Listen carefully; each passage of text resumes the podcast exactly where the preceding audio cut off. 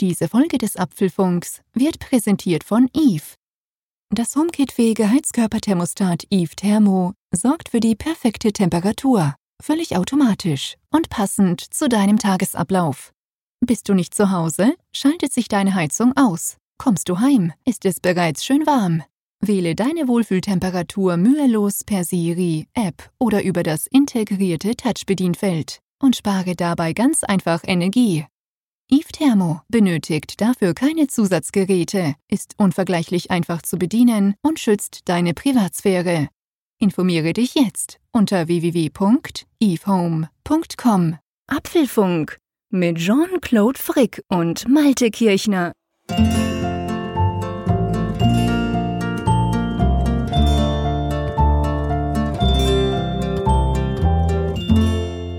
Kann mich nicht erinnern, lieber Jean-Claude, dass wir schon einmal auf einem Montag aufgenommen haben. Also erstmal herzlich willkommen zu Apfelfunk 143. Wie gesagt, aufgenommen an einem Wochenanfang. Das ist ja auch ein ganz neuartiges Erlebnis. Ja, aber total. Erstens haben wir quasi gerade erst einen Apfelfunk produziert zusammen. Es ist nicht so, dass wir uns nicht dazwischen auch immer mal wieder sprechen, aber es ist völlig ungewohnt an so einem Montagabend, wobei ich überlege gerade, lieber Malte, was ist ungewohnter, dass wir zwar jetzt am Montagabend aufnehmen oder, wenn ich jetzt vorausblicke, dass wir zwei dann nächsten Mittwoch nicht aufnehmen. Das wird mir dann wahrscheinlich noch, noch viel merkwürdiger vorkommen.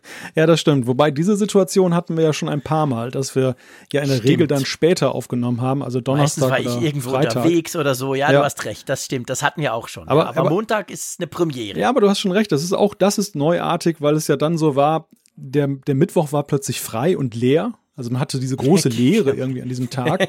genau. Aber man wusste, morgen oder übermorgen ist es ja soweit. Und diesmal ist es ja so, es ist ja eine gefühlte Ewigkeit, bis wir uns dann wieder hören. Ach du Scheiße, stimmt. Ja. Das geht ja dann noch viel länger bis nächsten Mittwoch quasi. Völliger Apfelfugentzug. Ja. Na komm, erklär mal, warum machen wir das überhaupt? ja, das liegt. müssen wir jetzt noch auflösen, das, oder? Das, ja, das liegt schlichtweg daran, wir beide haben lange gesucht und verhandelt, wie wir das machen in dieser Woche. Normalerweise klappt das ja mal sehr gut mit uns beiden. Also wir beide haben in der Regel am Mittwochabend frei und Zeit für den Apfelfunk. Das haben wir ja jetzt schon ein paar naja, 100 Mal noch nicht, aber auf jeden Fall weit über 100 Mal bewiesen, dass das geht. Aber jetzt ist es einfach mal so gewesen, dass einfach terminliche Sachen da zusammenkommen. Also ich bin dann ab Mittwoch in Hamburg unterwegs und weiß auch noch nicht, ob ich dort gute Aufnahmebedingungen habe. Und du bist ja in Amsterdam, habe ich gehört. Genau, ich bin ja morgen, ähm, ich könnte sagen für den Apfelfunk, aber einfach für generell für Apple oder mit Apple unterwegs in in Amsterdam, ich krieg ein iPad, Mac etc. Briefing. Blöderweise sage ich mal in Amsterdam und nicht in Zürich, wie das sonst der Fall ist. Und dadurch ist es so, dass ich am Dienstagmorgen um, das willst du gar nicht wissen, wahnsinnig früh auf den Zug gehe, an den Flughafen, um sieben schon nach Amsterdam fliege und am Abend ganz, ganz spät zurückkomme. Und drum kann ich am Dienstag nicht. Das heißt, wir haben gesagt, okay, wir veröffentlichen zwar am Dienstag, aber wir nehmen am Montag auf. Und falls jetzt am morgigen, am 13. November irgend so was Wahnsinniges passieren sollte und ihr denkt, ja, aber was ist denn mit den Apfelfunk-Jungs los? Die sprechen da gar nicht drüber. Dann ist das einfach, weil wir schon am Montagabend aufgezeichnet haben. Genau, das holen wir dann nächste Woche nach, wenn das so ganz wichtige Themen sind, die dann immer noch pressieren. Also keine Sorge, wir lassen da nichts unter den Tisch fallen. Das kennt ihr ja auch, das haben wir ja letzte Woche auch mit den Quartalzahlen gemacht, die dann ja auch so ein wenig in dem Wirbel um das neue iPad dann untergegangen sind. Ja, bevor wir zu unserer Tagesordnung zu unseren Themen kommen. Es gibt ja noch ein paar Themen, die wir besprechen wollen, aber ich möchte ganz gerne ein Thema, weil wir heute mal so an einem ungewöhnlichen Tag hier zusammen sitzen und reden, mal anschneiden. Und es ist ja auch gerade so die Jahreszeit. Wir haben jetzt bald startet die Weihnachtszeit. Man kann ja schon sehen, so den Geschäften geht es langsam los. Die Menschen kommen jetzt Allerdings. ins Kauffieber. Wir haben jede Menge neue Apple-Produkte gesehen, die man kaufen kann. Und das ist ja auch mal so eine Zeit bei vielen Menschen da draußen, wo sie dann einen Gerätewechsel vornehmen. Also wo sie eben mhm. sich was Neues kaufen, aber auf der anderen Seite wahrscheinlich auch nicht das Altgerät, wenn sie es nicht in der Familie vererben, dann in den Schrank stellen. Dafür ist es ja in der Regel zu wertvoll.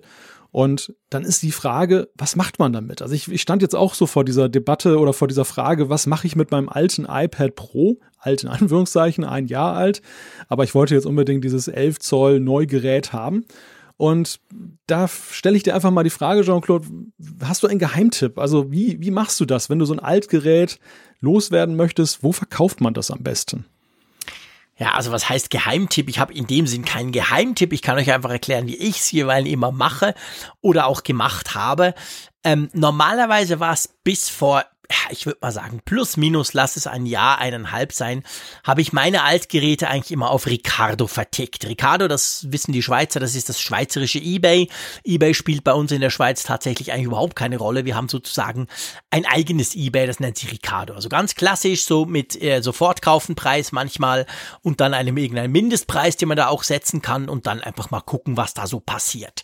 Ich habe aber festgestellt, und das habe ich Anfang Jahr vor allem mal festgestellt, als ich ein iPad iPad, das war zwar schon älter, verkauft habe, da hatte ich so das Gefühl, bah, es lief auch schon besser, sagen wir es mal so. Und dann habe ich jetzt das letzte Gerät habe ich dann auf Twitter quasi verkauft. Also das ist einfach, wir haben halt eine recht große Reichweite. Ich habe ja über fast 9000 Follower und da habe ich festgestellt, das ging dann plötzlich super schnell. Ich habe einfach mal gefragt, hey, wie sieht's denn aus? Und dachte so, ja, okay, wenn sich da viele Leute melden aus Deutschland, ihr wisst, Schweiz, Zoll, alles schwierig, dann halt nicht, aber das, das habe ich dann relativ schnell weggekriegt. Und also wenn ich jetzt was verkaufen müsste, ich habe aktuell gerade nichts, aber da würde ich es wahrscheinlich nochmal so probieren. Also zuerst auf Social Media und falls das dann gar nicht funktioniert, vielleicht dann doch am Schluss noch auf Ricardo. Aber das hat sich bei mir so ein bisschen gedreht. Wie sieht's bei dir aus? Ja, das ist ganz witzig. Das ist bei mir sehr ähnlich. Ich bin bislang auch mal auf Ebay unterwegs gewesen. Der große Vorteil von Ebay war ja, dass du dir über die Preisgestaltung keine großen Gedanken machen musstest. Du hast das Ding da einfach reingestellt, bestmöglich beschrieben, genau. gute Fotos rein und dann konnte man eigentlich davon ausgehen in der Vergangenheit, dass eigentlich so ein adäquater Preis erzielt wurde. Also in der Regel war der immer so in einer Höhe, vor allem wenn man natürlich die Endzeit richtig eingestellt hat. Das ist immer ganz wichtig gewesen, dass man ja, das nicht total. mitten in der Nacht macht, sondern nee. die Musik spielt ja in der Regel in den letzten zehn Minuten, dann geht das richtig hoch. Aber da war es dann immer so, dass Preise rausgekommen sind, die waren auf jeden Fall über diesen Ankaufportalen, die es ja gibt, zum Beispiel ja. Wir kaufen es oder so. Und insofern war ich recht zufrieden. Aber ich habe auch festgestellt, jetzt so bei meinen letzten Überprüfungen, wie es dann da so aussieht bei eBay, dass dann die Preise nicht mehr so hoch sind und dass es irgendwie sehr merkwürdig ist, was da abläuft. Und das war dann der Grund, dass ich auch dann jetzt mal auf Twitter gegangen bin. Ich kann auch sagen, mein iPad ist schon verkauft. Eine, eine langjährige Hörerin der ersten Stunde des Apfelfunks hat zugeschlagen, was mich sehr freut, weil ich eben auch immer gerne das sehe, cool. wenn eben meine Geräte, die ich ja auch dann hege und pflege, dann auch dann in gute Hände abgegeben werden und nicht irgendwo landen womöglich dann, dann irgendwie nach kurzer Zeit dann irgendwie kaputt sind und auf dem Schrott landen. Naja, auf alle Fälle das Problem war ja, wie taxiert man so ein iPad? Also das, mhm. diese, diese Geschichte, der war ich ja so wunderbar elegant aus dem Wege gegangen und jetzt stand ich vor der Frage, wie mache ich's? Und ja, da kann ich vielleicht auch kurz aus dem Nähkästchen plaudern, weil das ja so ein bisschen Lebenshilfe ist. Ja, wie hast du das gemacht? Genau. Ich habe erstmal so einen Mindestwert bestimmt, indem ich einfach mal geguckt habe, was zahlen die Ankaufportale. Also da mal okay. eingegeben, so die Rahmendaten kann man sich ja anzeigen lassen, dann die geben ja so einen Preis aus. Mhm. Und der war dann ja, der lag dann bei einer bestimmten Summe und dann weißt du halt, okay, wenn die dir diese Summe geben, dann schlagen die nochmal 50 bis 100 Euro drauf, wenn sie es weiterverkaufen. Und Klar. das ist dann so ungefähr die Größenordnung, mit der man arbeiten kann. Es lohnt sich dann auch nochmal zu gucken, was so bei eBay Kleinanzeigen so läuft und, und auch eBay vielleicht nochmal mit einem Auge dann im Blick zu haben. Und daraus habe ich dann so den Preis ermittelt, den ich jetzt dann nicht zu hoch fand, aber andererseits eben auch, also der, der einfach für alle Beteiligten fair war und ja. der es dann auch dann erfreulicherweise dann am Ende geworden ist. Ja, cool. Ich meine, der Vorteil bei Social Media ist ja auch, man kann ja dann auch noch diskutieren. Also man kann ja sagen, ich sehe es so und dann sagt einer vielleicht, ja, ist mir ein bisschen zu viel, ich würde so viel und dann kannst du sagen, ja, pff, ist mir das wert oder warte ich noch ein bisschen oder so. Was man ja je nachdem bei den Auktionsplattformen nicht mehr kann. Wenn es da mal losgegangen ist, ja, dann, dann läuft's dann halt. Da kannst du ja nicht mehr irgendwas drehen. Also das sind auch Vorteile, wobei ich finde, man muss fairerweise natürlich auch sagen, wir beide haben eine recht große Reichweite ja, inzwischen. Genau. Das muss man natürlich auch noch sagen. Wenn du natürlich 20, 30 Follower hast, dann wird schwierig, wenn dich nicht noch irgendjemand vielleicht retweetet oder so. Also genau. es kommt natürlich immer so ein bisschen darauf an, auf welcher sozialen Social Media Plattform man sich bewegt und wo man da so seine, seine, seine Follower aufgebaut hat. Du nimmst es mir vorweg, also das, wir, wir beide sind da ja in gewisser Weise privilegiert, Einfach ja, dadurch, genau. dass wir einen gewissen Bekanntheitsgrad erfreulicherweise erlangt haben durch den Apfelfunk und dementsprechend ja auch viele Interessenten, gerade was Apple-Produkte angeht, ja durchaus ansprechen können. Das, das ist natürlich ein, ein sehr erfreulicher Umstand. Aber mich würde einfach mal interessieren und dich ja wahrscheinlich gleichermaßen, vielleicht haben unsere Hörer und Hörer da noch so ein paar andere Tipps und, und Geheimtipps mhm. vielleicht ja auch. Also, dass wir einfach mal so in die Runde die Frage stellen, wie macht ihr das mit euren Altgeräten? Ihr könnt uns ja gerne schreiben. Ihr wisst ja, es gibt ja vielfältige Wege, mit uns in Kontakt zu treten. Und da würden wir einfach gerne mal horchen, was ist da euer Vorgehen, wenn ihr Altgerät loswerden wollt und natürlich dann auch noch einen adäquaten Preis erzielen möchtet? Genau, genau. Also das wäre super. Schreibt uns doch Feedback. Das nehmen wir sehr gerne entgegen. Das ist für uns immer sehr, sehr spannend, solche Geschichten. Von dem her, ja, sind wir gespannt, wie ihr das so macht und was ihr da so quasi für Erfahrungen gemacht habt oder was ihr für Tipps und Tricks habt, wenn ihr eure Sachen verkauft. Gut, also, ähm, dann müssen wir noch etwas Kurzes sagen, bevor wir dann loslegen mit den Themen zu Fit for Frick. Einverstanden? Ja. Und zwar, wir hatten ja in der letzten Ausgabe, also in der 142, haben wir gesagt, okay, wir losen aus, wer gegen mich in der finalen Fit for Frick Challenge antritt. Ähm, wir haben den Marcel ausgelost und der war dann ganz erschrocken. Der hat mir dann gleich eine ganz, wirklich ganz erschrockene äh, Mail geschrieben, gesagt, oh nein, aber er könne ja gar nicht in dieser Woche, er sei total im Stress und er hätte uns das damals schon per Mail mitgeteilt, da, als er da mitgemacht hat. Das sei super spannend, aber er wolle dann nicht in der, falls er jetzt verlost, er könnte dann sowieso nicht. Und ja, wir haben das natürlich schlicht und ergreifend nicht gesehen wir kriegen recht viele Mails, sorry an dieser Stelle. Da haben wir uns überlegt, okay, was machen wir denn jetzt? Und wir haben uns gedacht, statt dass wir jetzt komplett neu auslosen, machen wir es so, wir gucken mal, gegen wen ist denn der Marcel damals in dieser Woche, in dieser quasi aus, aus, äh, in, in dieser, wie sagt man, ähm, Vorrunde. im Sport. Vorrunde, genau, du siehst mir überhaupt kein Sportler. Also in dieser Vorrunde. Und da hat er ja gegen den Manfred ist er angetreten und die hatten beide 4200 Punkte. Also die hatten beide das Maximum erreicht.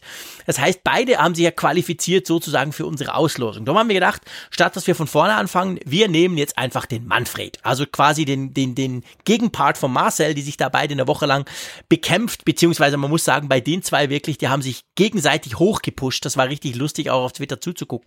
Drum haben wir jetzt den Manfred quasi ähm, ausgelost oder sozusagen, er kommt jetzt in die Ränge. Du wirst von mir hören, lieber Manfred, und dann kämpfen wir eine Woche. Was heißt kämpfen? Wir messen uns eine Woche. Ich meine, ich werde keine Chance haben gegen so einen 4200er, aber wir probieren es doch mal. Und der Marcel braucht sich nicht zu grämen, das ist kein Problem. Das war sozusagen unser Fehler oder der Fehler der Losfee oder wie auch immer. Aber das heißt, es geht ein bisschen später los. Es ist jetzt, wir nehmen das am Montagabend auf. Ich werde am Dienstag den Manfred gleich anfunken, mal gucken, ob wir das noch losmachen. Ja, wahrscheinlich reicht's für nächstes Mal, aber sonst dann halt übernächstes Mal quasi die, die Finale, wer denn gewonnen hat. Wobei die Frage müssen wir eigentlich gar nicht stellen. Das bin sowieso nicht ich. Aber wir werden es dann sehen einfach nur als Update für Fit for Frick, weil der eine oder andere hat sich schon gefragt, was ist denn jetzt? Da reden sie so lange drüber und ich sehe gar nichts auf Twitter oder so. Ja, das ist einfach, weil wir noch nicht gestartet haben mit diesem finalen Wettkampf. Einverstanden, Malte? Ja, ich schmunze gerade über den 4200er, das klingt ja fast so wie eine Berggröße. ja, genau, das passt für den Schweizer. Ist ziemlich hoch, genau. Wir haben zwar höhere Berge, aber das ist schon nicht schlecht. Also ich persönlich habe noch nie einen 4200er in der Apple Watch bestiegen, wobei auch in echt nicht. Ich glaube, ich war, was war denn das? So 3,8 war, glaube ich, das höchste, wo ich schon mal war, auf einem Berg bei uns in der Schweiz. Da kann man mit der Bahn hochfahren, muss man fairerweise noch sagen. Von dem her gesehen, ich bin da kein Bergsteiger. Aber ja, es passt, das ist gut, das ist nicht schlecht. Wir, wir tun einen neuen 4200er angehen, das ist sehr schön. Gut, dann haben wir noch etwas zu verkünden. Ja, beziehungsweise man hat es ja, glaube ich, schon gehört jetzt am Anfang der ja, Sendung. Ja, genau, es ist genau, es ist eigentlich schon sozusagen durch. Wir haben wieder eine Werbepartnerschaft über die wir uns sehr freuen. Wir dürfen die nächsten paar Wochen, das schon als Ankündigung, dürfen wir wieder und noch einmal mit Eve zusammenarbeiten. Erinnert euch, im Frühling, im Frühjahr hatten wir das schon mal. Damals hieß es noch Elgato. Und die haben sich entschieden und haben uns angefragt, ob sie das nochmal machen dürfen. Und wir dachten uns, hey, erstens macht das total Spaß, das sind total coole Jungs und das ist auch ein spannendes Pro Produkt, wo wir dann auch mal noch drüber sprechen werden, später in anderen Folgen. Aber ganz wichtig, ja, ähm, der Malte und der JC, chillen die jetzt nur noch rum, wenn es da so abgeht, werbetechnisch? ja, die Vermutung liegt natürlich nahe, wenn wir jetzt dann schon wieder einen Werbekunden haben und ja dann auch in den vergangenen Monaten immer mal wieder dazu ermuntert haben, eben auch dann zu spenden. Was machen die beiden mit dem Geld, ist eine durchaus berechtigte Frage, die wir an dieser Stelle einfach mal aufgreifen und beantworten beantworten wollen. Genau. Und es ist eigentlich ganz schnell beantwortet. Nichts. ja. Nee, also es ist tatsächlich so. Es gibt ein Kesseli sozusagen für den Apfelfunk. Da wacht ein strenger Schweizer drüber. Und diese Einnahmen gehen alle dort rein. Und aus diesem Kesseli tun wir quasi einerseits natürlich unsere laufenden Kosten decken, wobei wir sind da ganz ehrlich zu euch, liebe Hörerinnen und Hörer. Die sind natürlich inzwischen schon längstens gedeckt, das muss man fairerweise sagen. Also das sind, das sind schon ein paar Euro pro Monat, aber wir können jetzt dank der Werbung inzwischen nehmen wir deutlich mehr ein. Aber es ist tatsächlich so, wir brauchen das ausschließlich, wenn wir es überhaupt brauchen würden, bis jetzt haben wir es noch nicht, ausschließlich für den Apfelfunk. Also mit anderen Worten, wir können uns wir haben verschiedene Ideen, die durchaus dann auch mal Geld kosten können, wo wir dann vielleicht froh sind und sagen können, hey, guck, da haben wir eine Kasse, aus der können wir da quasi etwas machen. Und dann muss man einfach auch sagen, sehen wir so ein bisschen dass wir wahrscheinlich eventuell in Zukunft auch mal das eine oder andere Testgerät kaufen werden, wollen, dürfen, können, oder? Genau, genau. Das ist ein Gedanke, den wir haben und der einfach sich, der einfach daher rührt, dass äh, wir vielleicht auch gemerkt habt, eben nicht immer gewährleistet ist, dass wir eben Testgeräte bekommen und wir natürlich ganz gerne eben auch beide dann die neuesten Geräte dann besprechen wollen, dann für euch, weil einfach in der Diskussion das auch viel spannender ist, als wenn nur einer davon zum Beispiel erzählt oder wenn gar keiner jetzt was von weiß und wir nur aus irgendwelchen Quellen uns das zusammenlesen. Das ist so der Gedanke, den wir da haben. Es ist natürlich auch ein Stück mehr Unabhängigkeit, was wir dadurch erwerben würden, dass wir dann eben dann wann wir wollen, eben Geräte kaufen. Und ja, das ist eine Option für die Zukunft, die wir jetzt unbedingt noch nicht gleich jetzt dann starten, aber dass wir einfach die Möglichkeit haben. Also wie, wie du schon gesagt hast, Jean-Claude, es geht halt einfach darum, es ist so ein bisschen Projekt das sind Projektmittel. Also ich könnte mir auch vorstellen, dass wir, wenn wir zum Beispiel mal wieder ein Event machen oder so, dass wir da eben auch auf Geld angewiesen sind und dann müssen wir halt nicht in dem Moment, wo das dann stattfindet, sagen, hey, ähm, könnt ihr uns mal helfen? wir brauchen ein bisschen Geld, sondern dass wir dann in so einem Moment eben auch dann auf etwas zurückgreifen können, dass wir dann, dann nicht bei Null anfangen. Genau, und wir sind wirklich, wir sind sehr, sehr happy, wir sind sehr happy, dass überhaupt Sponsoren zu uns kommen und uns fragen wollen. Die haben natürlich unsere Reichweite inzwischen auch bemerkt. Wir gehen damit sehr sorgfältig um, wir kriegen deutlich mehr Anfragen, als dann am Schluss wirklich bei uns auch passieren. Das merkt ihr selber, wenn ihr den Apfelfunk regelmäßig hört. Und auf der anderen Seite ist es genauso, also das wird alles ausschließlich dem Apfelfunk zugutekommen. Damit machen wir gar nichts, da geht es nicht darum, unsere Zeit in irgendeiner Form zu vergüten oder solche Geschichten. Gar nicht überhaupt, sondern es geht einfach darum, dass wir diesen Apfelfunk in Zukunft weitermachen können und vielleicht mal auch auf ein neues Level stellen und vielleicht haben wir irgendwelche coolen Ideen, die plötzlich ein bisschen Geld kosten und dann wissen wir, wir können das machen und das gibt uns auch ein sehr gutes Gefühl. Aber nicht, dass ihr jetzt das Gefühl habt, wir chillen nur noch oder wir geben unsere Jobs auf oder wir machen profimäßig Apfelfunk oder so. Also der Apfelfunk, der bleibt einfach wie er ist. Das ist eine Hobbyveranstaltung, oder? Ja, und falls es sich mal irgendwann aus irgendwelchen Gründen ändern sollte, würden wir es rechtzeitig sagen und dann auch eben Definitiv. erst ab dem Punkt X, den wir dann definieren, also in die Zukunft gerichtet sagen, ab dem Punkt würden wir dann erst dann das ändern. Aber wie gesagt, das ist reine, ein reines Theoriespiel, was ich da gerade treibe es, ich meine, es ist so Professionalisierung eines Podcasts, da, da soll man sich auch nichts vormachen. Das ist einfach auch ein sehr, sehr, sehr weiter Weg. Also auch wenn wir sehr privilegiert sind, dass wir eben dann auch dann sehr spendenfreudige Hörer haben, das muss man an der Stelle auch mal sagen. Also wir sind ja dankbar für jeden Groschen, den ihr dann eben in unseren kleinen Topf geworfen habt. Aber ja, sag mal, dass man davon leben kann, das ist eben nochmal ein ganz anderes Nein. Kaliber. Und Nein, natürlich. Also. Wir beide sind eigentlich auch der Meinung, man möchte, wir möchten uns diesem Druck auch da nicht aussetzen, weil das dann schon auch den Podcast verändern würde. Also das, das ist im Moment zumindest kein Thema für uns. Ja, nee, das ist definitiv so. Also wir, wir geben zu, wir haben so Spaß an diesem Podcast. Wir haben so Spaß an unserer Kommunikation mit euch, liebe Hörerinnen und Hörer, aber vor allem auch an der Kommunikation zwischen uns zwei. Wir haben auch schon manchmal gesagt, so im Spaß, das wäre schon noch geil. Man könnte einfach immer Podcast machen, wir zwei zusammen, so Spezialfolgen, Sonderfolgen, was auch immer. Auf der anderen Seite, wie du sagst, also da, da sind dann ganz andere Geschichten da. Erstens reden wir von einem ganz anderen Level, auch einnahmentechnisch, Sponsoring hin oder her.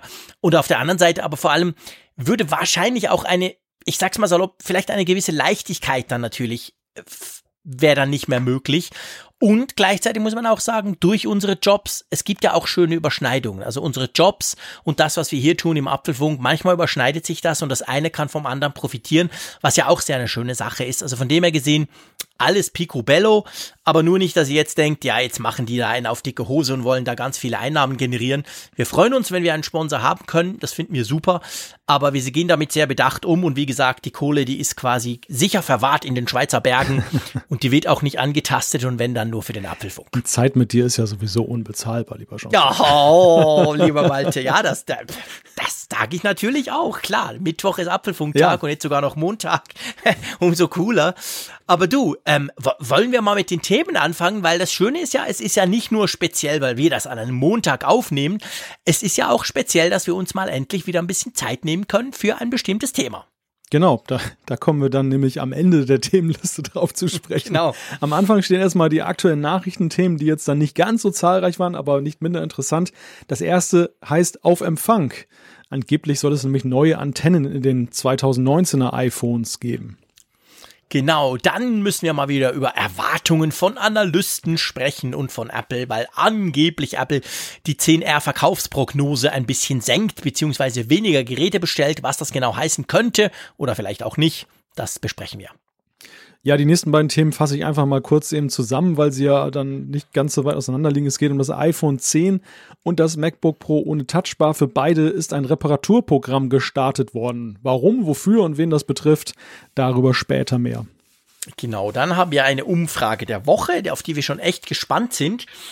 Ja, und dann ist eigentlich sag ich mal, der größere Teil, außer wir verquatschen uns jetzt mal wieder, aber der größere Teil der Sendung soll endlich mal wieder den Zuschriften von unseren Hörern gewidmet sein. Wir haben ganz viele, wir kriegen nach wie vor extrem viele.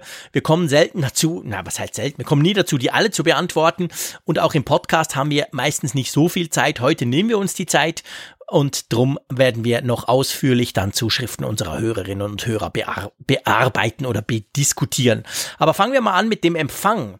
Was ist das? Ich meine, Empfang und neue iPhones ist ja sowieso so ein Thema, ehrlich gesagt. Man konnte ja einiges lesen beim iPhone 10s. Der Empfang sei schlechter und ich muss ehrlicherweise sagen, ich mache das, ich, ich, ich bin ja immer ganz ehrlich im Apfelfunk und ich gebe ja immer mal wieder Sachen zu im Apfelfunk, die ich sonst vielleicht nicht so breit trete ich war ja am Anfang, dachte ich, naja, okay, der ganze Empfangsmist, komm, hört doch auf, jedes Jahr ist wieder das gleiche. Und ich hatte tatsächlich auch gefühlt am Anfang keine Probleme. Jetzt habe ich mein iPhone 10s Max 10, äh, fünf Wochen. Und ihr wisst, ich pendle viel, ich bin ständig im Zug unterwegs. Ich kann es mir einbilden, aber ich habe tatsächlich auch das Gefühl, der Empfang sei schlechter mit dem Ding als bei meinem iPhone 10. Ja, das ist in der Mobilfunkwüste Deutschland schwer zu verifizieren, weil wenn du mit der Bahn unterwegs bist, bist du ja Kummer gewöhnt. Und okay, dann, das ist bei uns anders. Da sind, da sind schon Erfahrungswerte nötig, um dann herauszufiltern, ob es immer schon so schlecht war oder immer so schlecht ist oder ob es dann jetzt außergewöhnlich schlecht ist, weil eben die Antenne nicht so toll funktioniert. Das ist dann halt in der Tat so eine Frage. Aber ja, das, das Antennenthema, das ist uns ja auch in vielen Zuschriften eben dann mhm. zugetragen worden, dass Leute gesagt haben, dass sie einerseits beim Mobilfunkempfang, aber zum Teil auch beim WLAN-Empfang festgestellt haben, dass sie eben zum Beispiel in der eigenen Wohnung, im eigenen Haus nicht mhm. so weit kommen wie bislang und das eben auf die Antenne zurückführen. Und wenn man jetzt diese News liest, die da eben aus der Feder kommt von dem Analysten Ming Chi Kuo, dann kann man ja sagen, da könnte vielleicht was dran sein. Ja, da könnte was dran sein. Er geht ja davon aus, dass nächstes Jahr, also dieses Jahr hatten wir ein S-Jahr, das wissen wir alle, dass nächstes Jahr dann wieder größere Änderungen ähm, anstehen könnten bei den iPhones. Und da geht es offensichtlich um einen Wechsel der Antennentechnologie. Und du siehst, ich eire so ein bisschen rum weil das schon für mich so ähm, eine relativ komplexe Geschichte ist, wo ich mich so frage, ob man das dann am Schluss dann wirklich merkt. Magst du mal so ein bisschen erklären, wo, wovon er ausgeht, dass, was Apple überhaupt ändern könnte? Ja, bislang sind da wohl sogenannte Liquid Crystal Polymer Antennen im Einsatz, also mhm. Polymer, Kunststoff ja, so ein bestimmter Stoff und es soll geändert werden auf eine neuartige Kombination, die sich Modified Pi nennt. Und äh, diese Antennenkonfiguration soll halt dann einerseits besser funktionieren, andererseits soll auch die Anordnung und die Zahl der Antennen etwas modifiziert werden, mit dem Ergebnis halt, dass dann künftig die iPhones besser funken sollen. Genau, und das wäre natürlich spannend. Ich meine, das wäre so eine Geschichte, wir alle kennen Apple, wir alle wissen, bei Apple heißt es meistens erstmal so nach dem Motto, hey, du hältst das Ding falsch. Wir erinnern uns alle ans iPhone 4, wo der Steve Jobs gesagt hat, hey, wir haben doch kein Antennenproblem, du musst das Ding halt anders halten. Und dann kam das iPhone 4S und das hatte ganz andere Antennenstreifen und oh, oh Wunder, plötzlich waren diese, diese Empfangsprobleme weg. Also manchmal gibt zwar Apple etwas nicht zu, verbessert es aber trotzdem dann im nächsten Jahr. Das wäre ja dann wieder, ich meine, jetzt ist noch viel zu früh, sowas natürlich zu sagen, aber das wäre wieder so eine Geschichte quasi. Es gibt, sagen wir mal, es ist, es ist jetzt noch nicht auf Skandallevel, würde ich mal sagen, aber man hört so vereinzelt schon, mh, hm, der Empfang irgendwie, habe ich das Gefühl, ist weniger verlässlich, sagen wir mal, bei den aktuellen iPhone-Modellen und dann ähm, will Apple quasi die Technologie ändern, mit weniger Antennen das irgendwie machen als jetzt. Jetzt sind offensichtlich sechs Antennen verbaut, dann soll nur noch vier zum Einsatz kommen. Ähm, was ja aber auch spannend ist, und das finde ich recht spannend, ist, dass man diese, diese neue Technologie dass man die offensichtlich auch so lesen kann. Ich meine, wir machen ja jetzt ein bisschen Fingersatzlesung, weil es weiß ja niemand, oder Kaffeesatzlesen, es weiß ja im Moment noch niemand genau, aber dass das natürlich auch so eine Art Vorbereitung sein könnte auf die ersten 5G-iPhones, die dann wahrscheinlich ein Jahr später auf den Markt kommen. Also 5G, der neue Mobilfunkstandard mit viel schnelleren Übertragungsraten, der steht ja auch vor der Tür. Bei uns in der Schweiz sind sie schon Antennen am Umrüsten. Ja, ich, ich denke, das ist nicht abwegig zu vermuten, dass es eben auch da auch, dass auch das eine Rolle spielt. Also Apple könnte da zwei Fliegen mit einer Klappe schlagen. Einerseits, dass sie die Antennenperformance in den alten Netzen, Anführungszeichen, nochmal verbessern, was die Nutzer zweifellos gutieren und auf der anderen Seite, dass sie eben sich schon für die Zukunft vorbereiten, vielleicht eben auch dann schon Tests machen können selber, wenn dann schon in 19er Geräten neue Antennen drin sind, dass sie schon mal so in Echteinsatz gucken, wie es so ist und dann ähm, im nächsten Schritt mit den 20er Phones, das wird ja vermutet, dann tatsächlich 5G dann auch offiziell supporten. Also ganz klar, ich meine, die Reise geht dorthin und auch Apple wird ja. da Vorbereitung treffen, bereit zu sein. Ja, definitiv, das denke ich auch.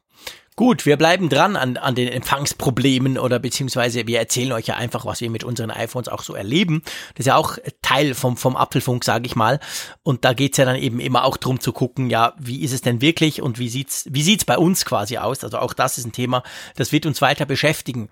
Lass uns mal zum nächsten Punkt kommen und zwar, ich muss dir ganz ehrlich gesagt sagen, das ist so ein Punkt, da bin ich immer wahnsinnig zurückhaltend. Nicht, weil ich das iPhone 10R so geil finde, das auch, aber das ist so ein, das ist so ein alle Jahre wieder Geschichte, habe ich so ein bisschen das Gefühl. Aber bevor ich drüber losrante, erzähl mal, um was es geht. Ja, auch das kommt von Ming Chi Kuo, der ja auch in der Tat nicht immer Recht behalten hat, sondern ja auch schon einige Sachen in die Welt gesetzt hat als Analyst.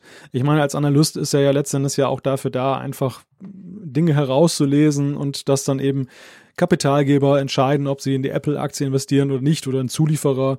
Und aus dem Lager kommt das auch. Also es ist aus der asiatischen Lieferkette. Schlussfolgert er halt, vermutlich aufgrund verschiedener Quellen, dass das iPhone 10R dann nicht in den Stückzahlen produziert wird, die ursprünglich mal dann angedacht waren von Apple. Da war die Rede von 100 Millionen Stück und jetzt sollen es 30 Millionen weniger sein. Ist ja kein Pappenstiel, 30 Millionen ist ja schon ein gewisser Unterschied. Mhm. Und er begründet das mit verschiedenen Faktoren, die da eine Rolle spielen sollen. Ich kann die ja mal ganz schnell eben erwähnen. Mhm, gerne. Das ist einerseits, ähm, und das ist nicht ganz überraschend, dieser zunehmende Handelskrieg zwischen den USA und China, der da eine Rolle spielen soll. Dann ist es dann, ähm, dass das äh, Huawei, ich spreche es jetzt richtig aus. Mate 20 wohl durchaus im Wettbewerb eine Rolle spielen soll.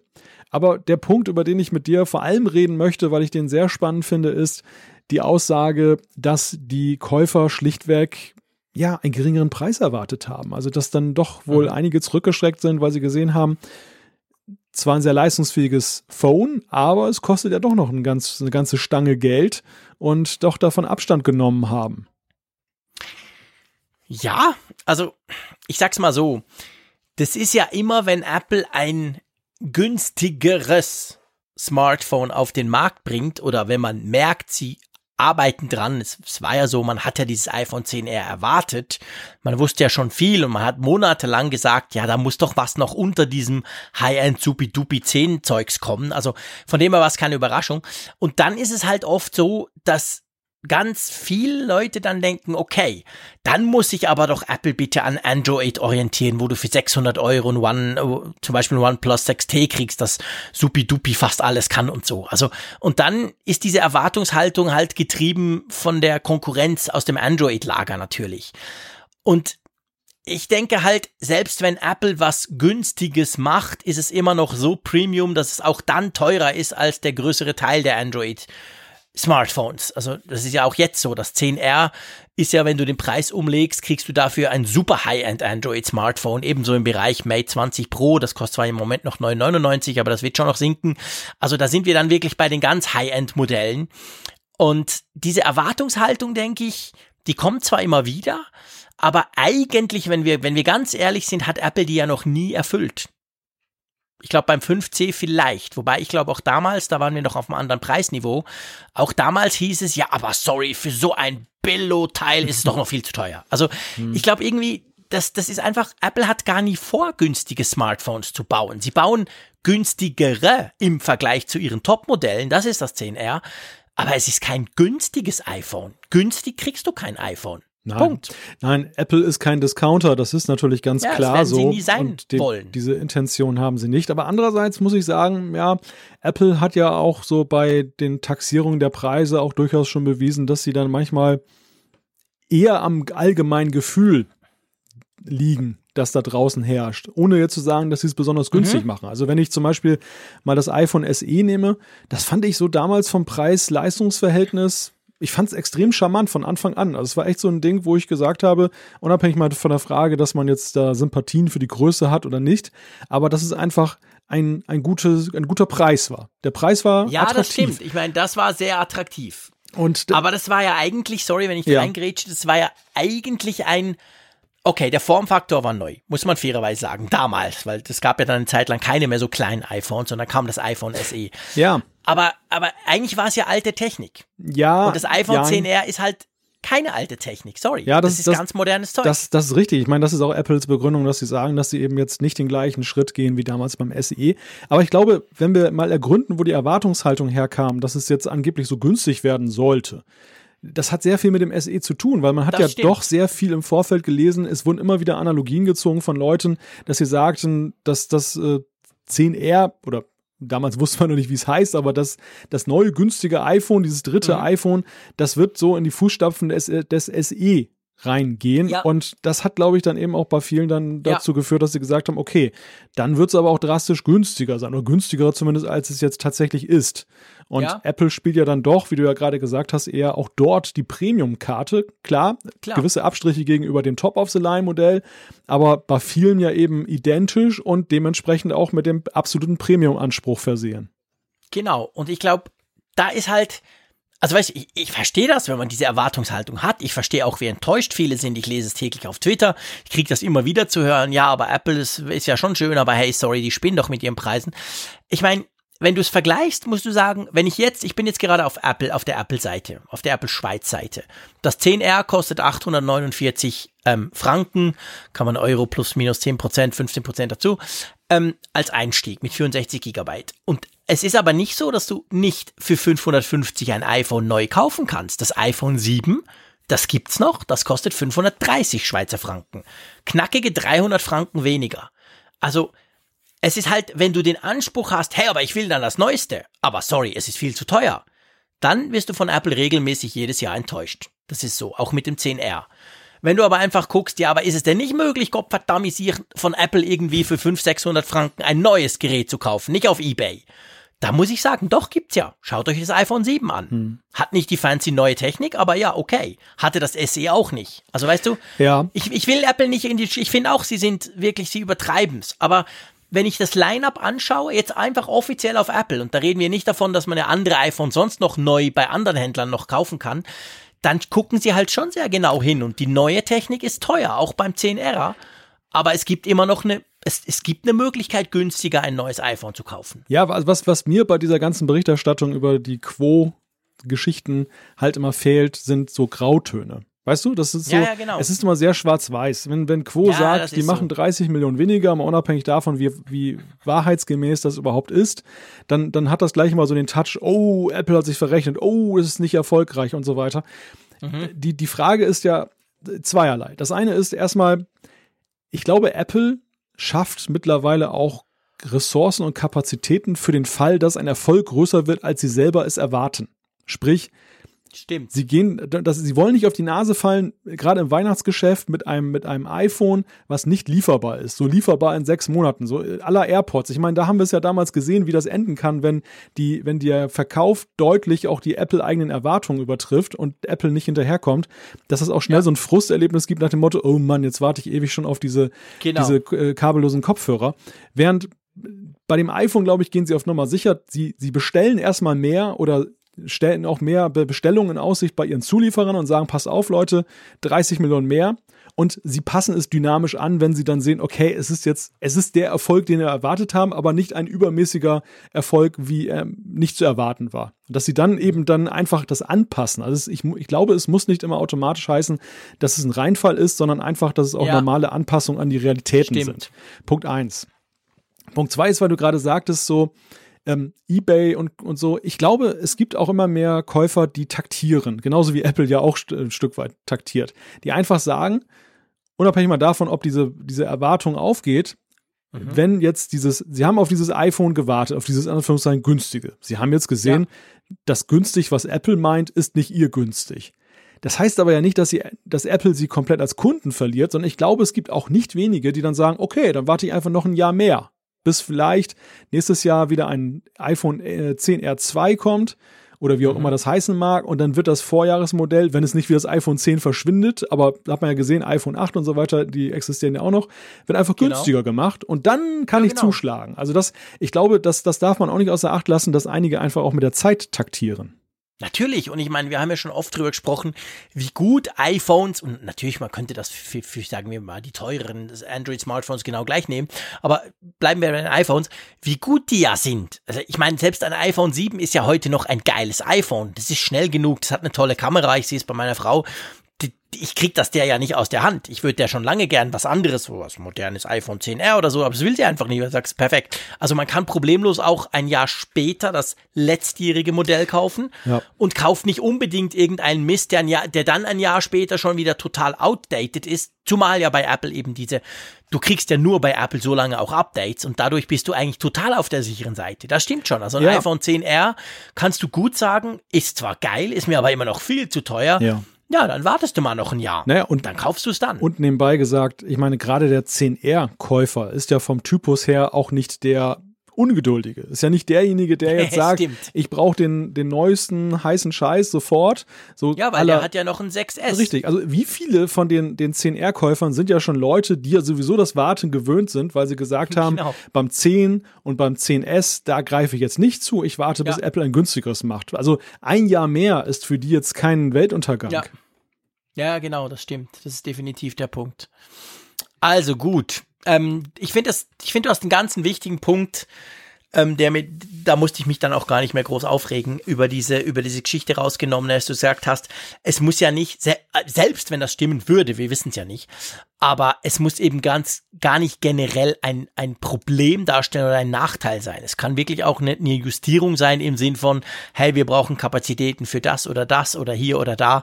Also von dem her gesehen, das finde ich eine gute Einordnung. Es ist eben nicht nur schwarz oder weiß im Sinn von, hey, das ist ein totaler Reinfall, das 10R, über gar nichts, verkauft sich ganz schlecht, sondern das kann durchaus einfach auch Strategie sein, Vorausgesetzt, dass diese Zahlen überhaupt stimmen, weil das weiß man auch nie so genau.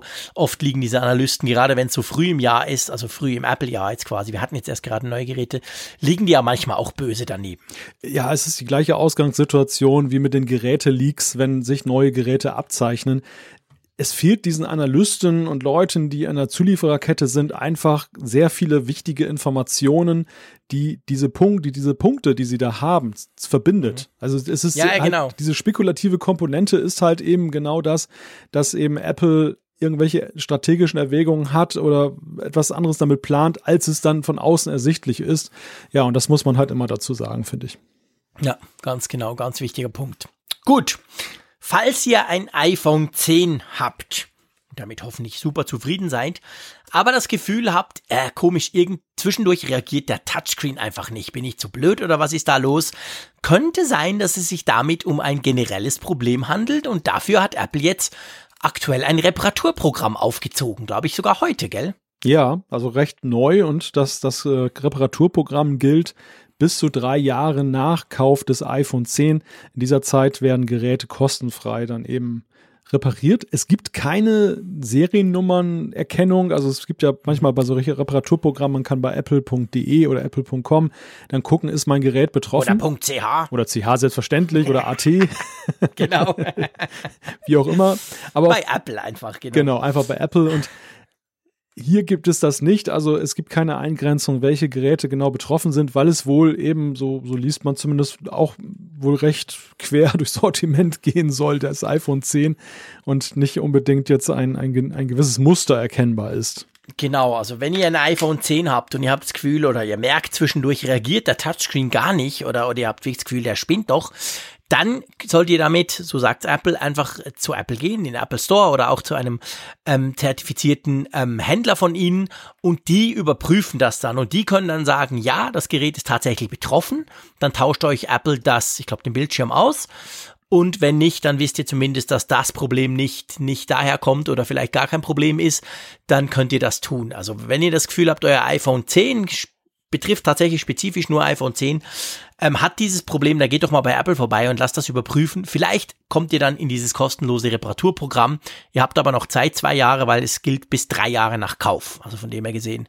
Ja, das, da ist ja Apple eigentlich, finde ich, wenn sie solche Geschichten machen, da, dann laufen diese Programme im Allgemeinen recht lang, oder? Ja, das stimmt. Und ich denke, das trägt eben auch zu diesen statistisch guten Werten bei, die sie auch dann, auf die sie ja stolz sind, ja, dass sie genau. eine hohe Kundenzufriedenheit erzeugen. Also ich denke mal, ja. das, das kann man gerade bei solchen Support-Geschichten eben auch daran festmachen.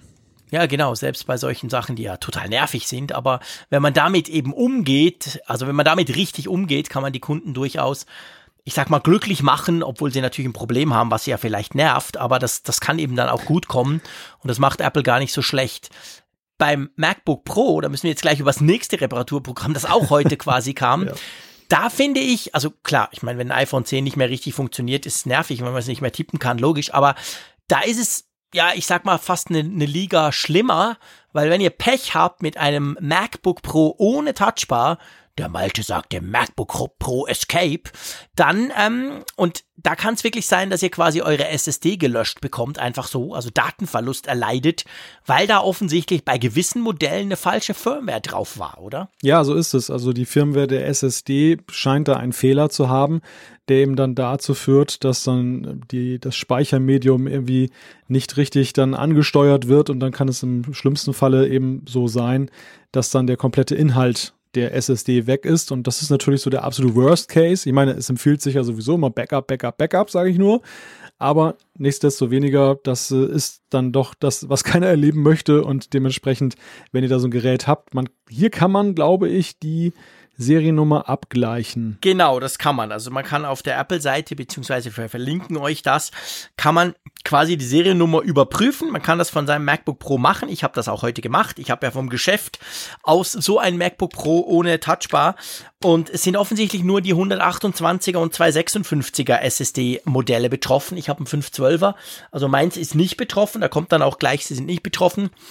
Aber wenn man betroffen ist, dann sollte man in den Apple Store gehen und dann ähm, tauschen die einem, ich, ich glaube, die machen dann ein Firmware-Update. Dabei gehen aber alle Daten verloren. Also da muss man dann vorher auch ein Backup machen oder man kann denen auch sagen, die sollen es tun. Aber auf jeden Fall ähm, da ist man dann geschützt, nach die, nachdem Apple das eben gemacht hat. Das könnt ihr überprüfen. Ich glaube, die wurden so zwischen Juni 2017 und Juni 2018 verkauft. Aber ähm, das ist auch nicht ganz klar. Also am besten mal kurz die Seriennummer überprüfen, wenn ihr so ein MacBook Pro habt ohne Touchbar. Weil ich denke, selbst wenn noch, wenn ihr noch keine Probleme hattet, ist natürlich wichtig zu wissen, dass, dass einem das nicht passieren kann. Weil das ist dann schon, ich meine, das ist dann schon super nervig, wenn du plötzlich irgendwie blöd gesagt, Duck, Daten weg und so. Also das ist dann Backup hin oder her einfach schlicht und ergreifend nur mühsam, oder?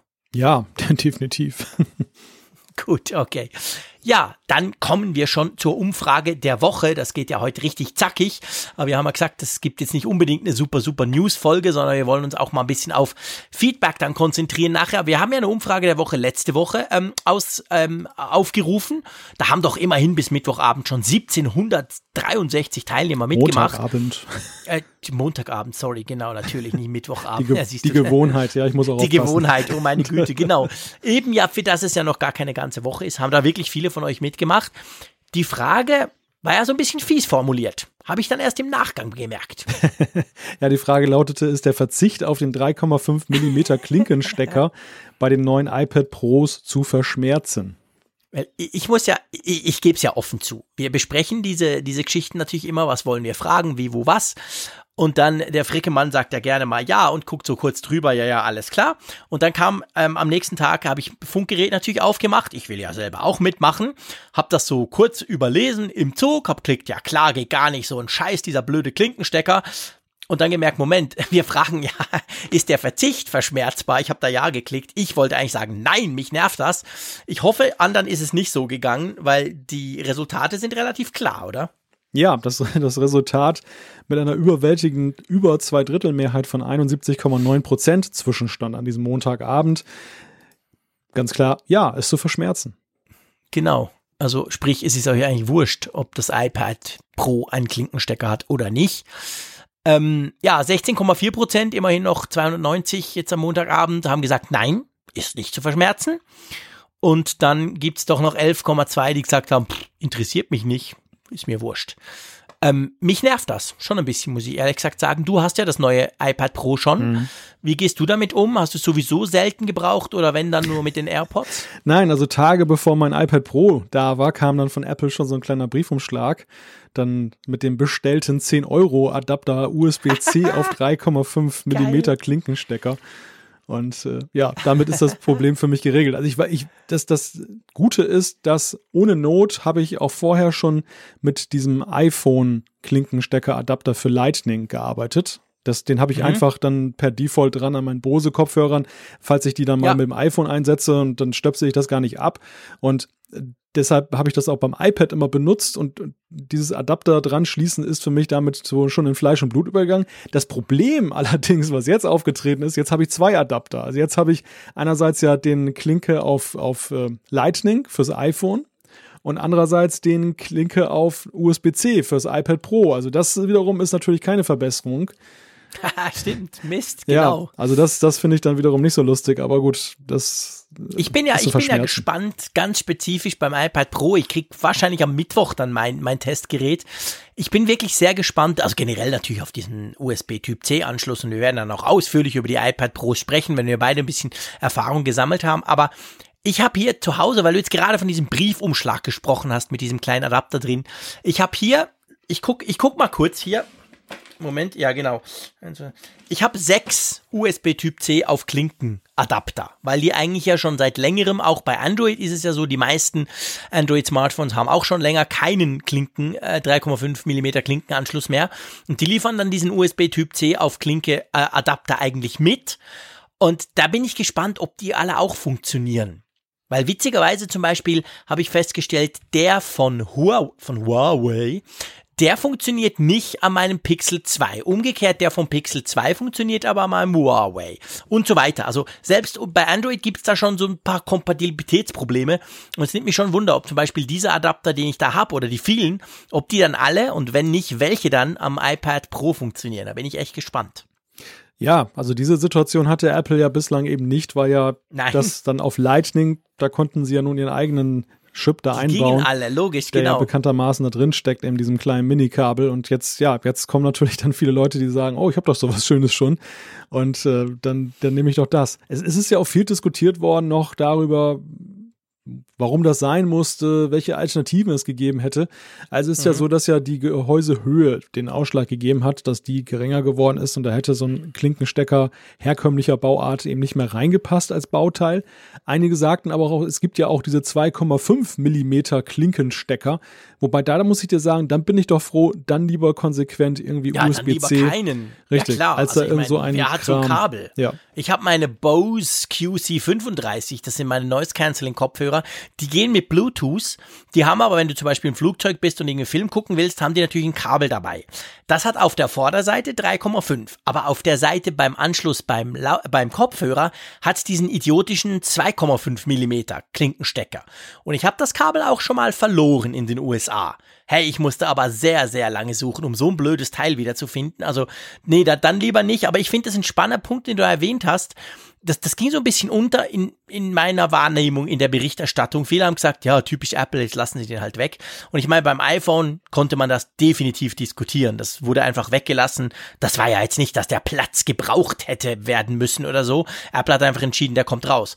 Aber beim iPad Pro, ich finde, das kann man fairerweise ja wirklich sagen da haben die schlicht und ergreifend keinen Platz.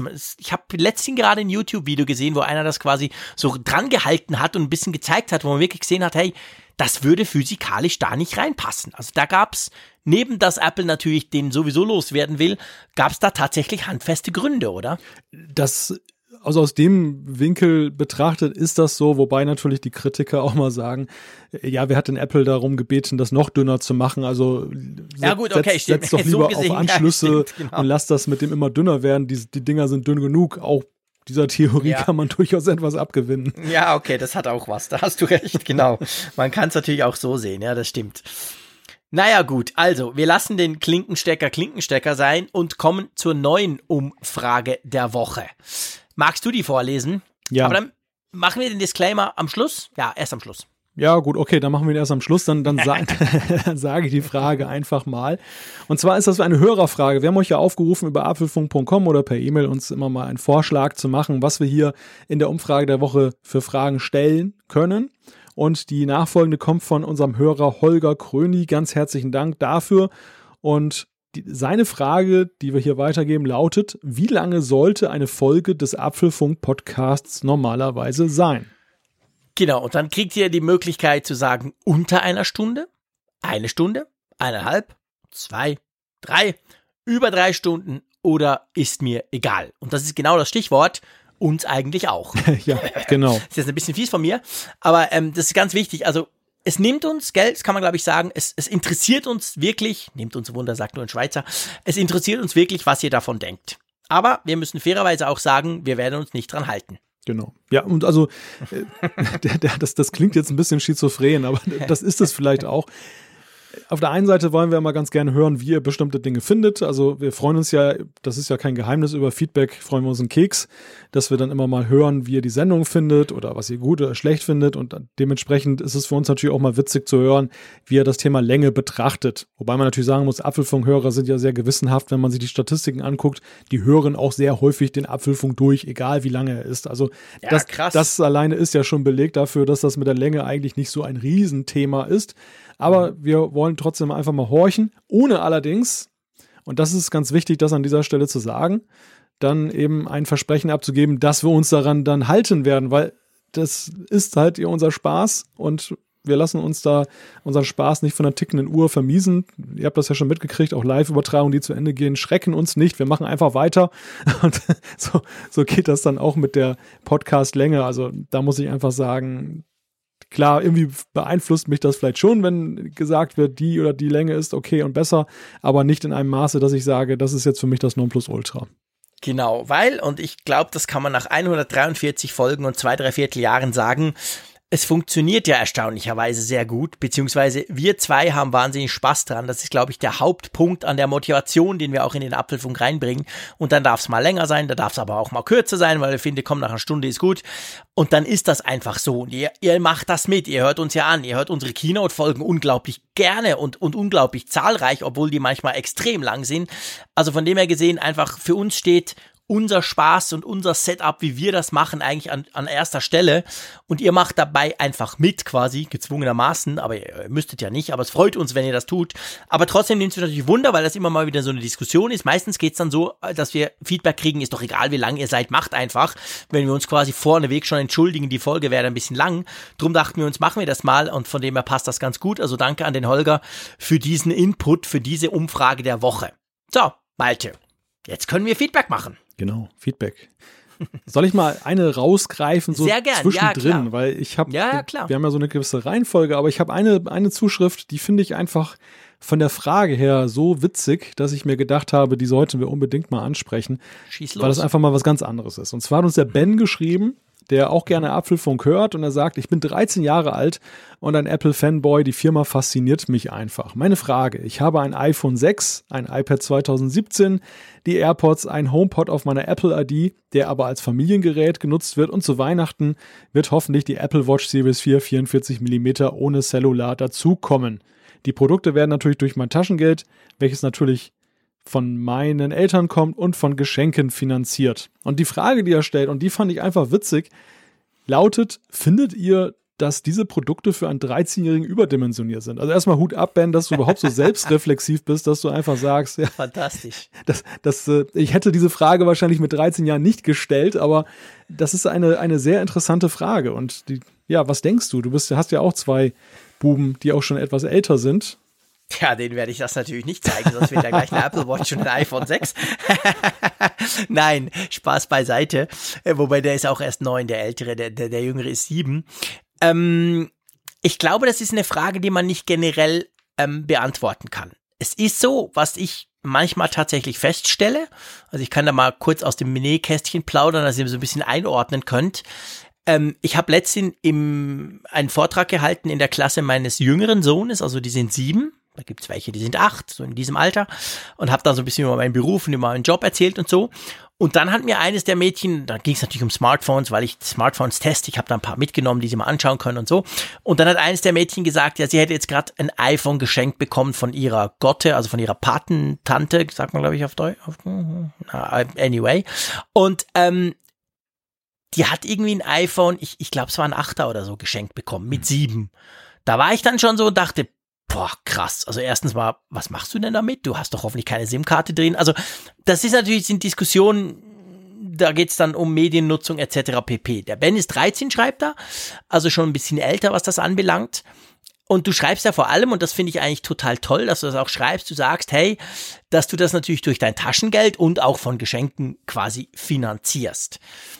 Ähm, ich, ich, ich tue mich schwer mit einer ganz generellen Frage, ob das überdimensioniert ist. Man darf sicher sagen, du hast wahnsinnig viel Apple-Technik. Hm. Und da gibt es sicher viele, die denken, ja, hey, aber ich wäre froh, ich hätte alleine ein iPod und vielleicht noch ein iPad 2017.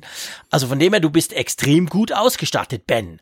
Aber letztendlich würde ich mich nicht unbedingt erdreisten, einem 13-Jährigen komplett vorzuschreiben, was er sich mit seinem Taschengeld kaufen kann oder nicht. Okay, wenn er jetzt irgendwie ganz schräge Dinge tut, schon. Aber also, ja, wie siehst du das? Ja. Du siehst, ich bin da so ein bisschen, ich finde das jetzt nicht per se schlecht, aber man muss auch sagen, der, der Ben ist super gut ausgestattet. Das kann man auch sagen. Also wahrscheinlich gibt's nicht viele in deinem Alter, die so viel Technik schon haben, oder? Vielleicht täusche ich mich da aber auch. Ja, also ich glaube, da gibt's es gibt zwei Stränge, wie man diese Frage beantworten kann. Der eine ist, du hast es ja auch schon ein bisschen angeschnitten, wie der gesamtgesellschaftliche Trend ist. Also ich stelle schon fest, ich habe ja auch häufig durch meinen Beruf mal mit Schulen zu tun. Und wenn ich da mal so gucke, mit was für Equipment da die Teenager so durch die Gegend laufen, staune ich schon ein wenig darüber. So in meiner Jugend mhm. war es eben so, technisches Gerät, ähm, da war so ein Walkman, so ein, so ein Mini-CD oder so ein CD-Player, sowas, das, das war schon irgendwie, das galt schon als schick und war toll und das, das waren ja ganz mhm. andere Größenordnungen vom Preis her, als eben das, was die heute da in der Tasche mit sich teilweise herumtragen. Das, das sind ja wirklich die Top-of-the-Line Smartphones. Man kann häufig auch davon ausgehen, dass eben Stichwort Ecosystem, auch entsprechend andere gut dazu passende Geräte, wie zum Beispiel der HomePod, auch noch zu Hause stehen. Ja. Und das, das ist sicherlich schon eine Entwicklung. Also man sagt ja immer, die, die Kinder setzen sich gegenseitig unter Druck oder werden unter Druck gesetzt durch diesen Konsumwahn heute. Aber es ist natürlich mhm. auch so, dass das übt ja auch Druck auf die Eltern aus, weil irgendjemand muss ja auch das alles bezahlen und, und mhm. will ja auch, dass die Kinder vielleicht auch einigermaßen mithalten oder will es eben nicht, aber dann muss man das auch durchsetzen. Also ich glaube, man macht sich da gar keinen Begriff von, wie diese neue Welt nicht nur vieles geändert hat in den Abläufen und im Miteinander, mhm. sondern auch so wirtschaftlich gewisse Drücke und Gruppenzwänge mhm. neu erzeugt haben. Mhm. Und ja, die, die Frage, was ist da richtig und was da falsch, ich meine, da kommt man von, von Hundertste ins Tausendste. Wenn wir jetzt auf den konkreten Fall zu sprechen kommen, ich muss sagen, ich finde es erstmal nicht problematisch. Also es ist völlig okay, wenn, wenn die Frage ist für mich, ah ja, was macht er damit zum Beispiel? ja, genau. Das, das ich finde ganz, ist ganz, ganz wichtiger Punkt. Während du jetzt gesprochen hast, habe ich mir das nochmal überlegt. So, du hast von gesellschaftlichen Drücken gesprochen, etc. Ich habe mir dann auch überlegt, ich sehe das ja auch bei meinen Kids, die haben ein iPod Touch, beide hat jeder ein iPod Touch und die dürfen zu gewissen Zeiten die nutzen. Aber ich sehe schon natürlich da auch, die Frage ist dann wirklich der Nutzung. Also wenn du dann 20 Stunden salopp gesagt am iPhone hängst und die letzten vier noch an deinem coolen iPad, dann wäre es übertrieben. Aber ich glaube, das ist, ich glaube, das ist die Entscheidung. Die Entscheidung ist nicht primär, wie viel Hardware du anäufnest, um es mal so zu sagen, sondern was tust du damit? Ja. Gehst du noch raus? Spielst du auch mal noch Fußball? Hast du noch Freunde? Also ich sag's jetzt ganz salopp, Ben, ich will dir da überhaupt nichts unterstellen. Mache ich auch nicht. Aber ähm, das ist eigentlich der, der entscheidende Punkt. Ja, es, also zwei, zwei Punkte dazu. Das, das eine ist, ich glaube, wenn, wenn Kinder, Jugendliche da vernünftig mit umgehen, dann ist es ja auch ein Stück weit Medienkompetenz erwerben, was sie damit machen können. Das, das, mhm. das darf man nicht unterschätzen. Ich meine, das ist nicht unwichtig heutzutage womit ich nicht sagen will, dass es ein Muss ist, aber wenn sie eh ein Febel davon haben und dann sich dann damit auseinandersetzen, ist es ja erstmal per se nicht, nicht schlecht. Und das zweite ist halt auch vor allem dieser Punkt, was macht man damit? Also wenn einer jetzt da total aus dem Leben rauskommt, weil er nur noch rumdattelt, zum Beispiel Spiele spielt und dann da Kosten erzeugt und so weiter, ja, dann würde ich sagen, ist es keine gute Idee. Aber wenn zum Beispiel ein Jugendlicher damit dann auch lernt zu programmieren oder sonst etwas macht, dann ist es ja durchaus auch ein Erwerben von Kompetenzen, die ihm später mal nützlich sind. Ich sage das deshalb, weil meine eigene Biografie auch so ein bisschen davon geprägt war, dass ich halt dann mein Faible für Computer, dass ich da unterstützt wurde, auch aus dem Elternhaus. Und ich glaube, ich stehe heute hier deshalb so mit dem Wissen, was ich habe, weil das eben auch ermöglicht wurde. Sonst stünde ich ganz ja. woanders. Und deshalb habe ich schon eine, eine gewisse Sympathie.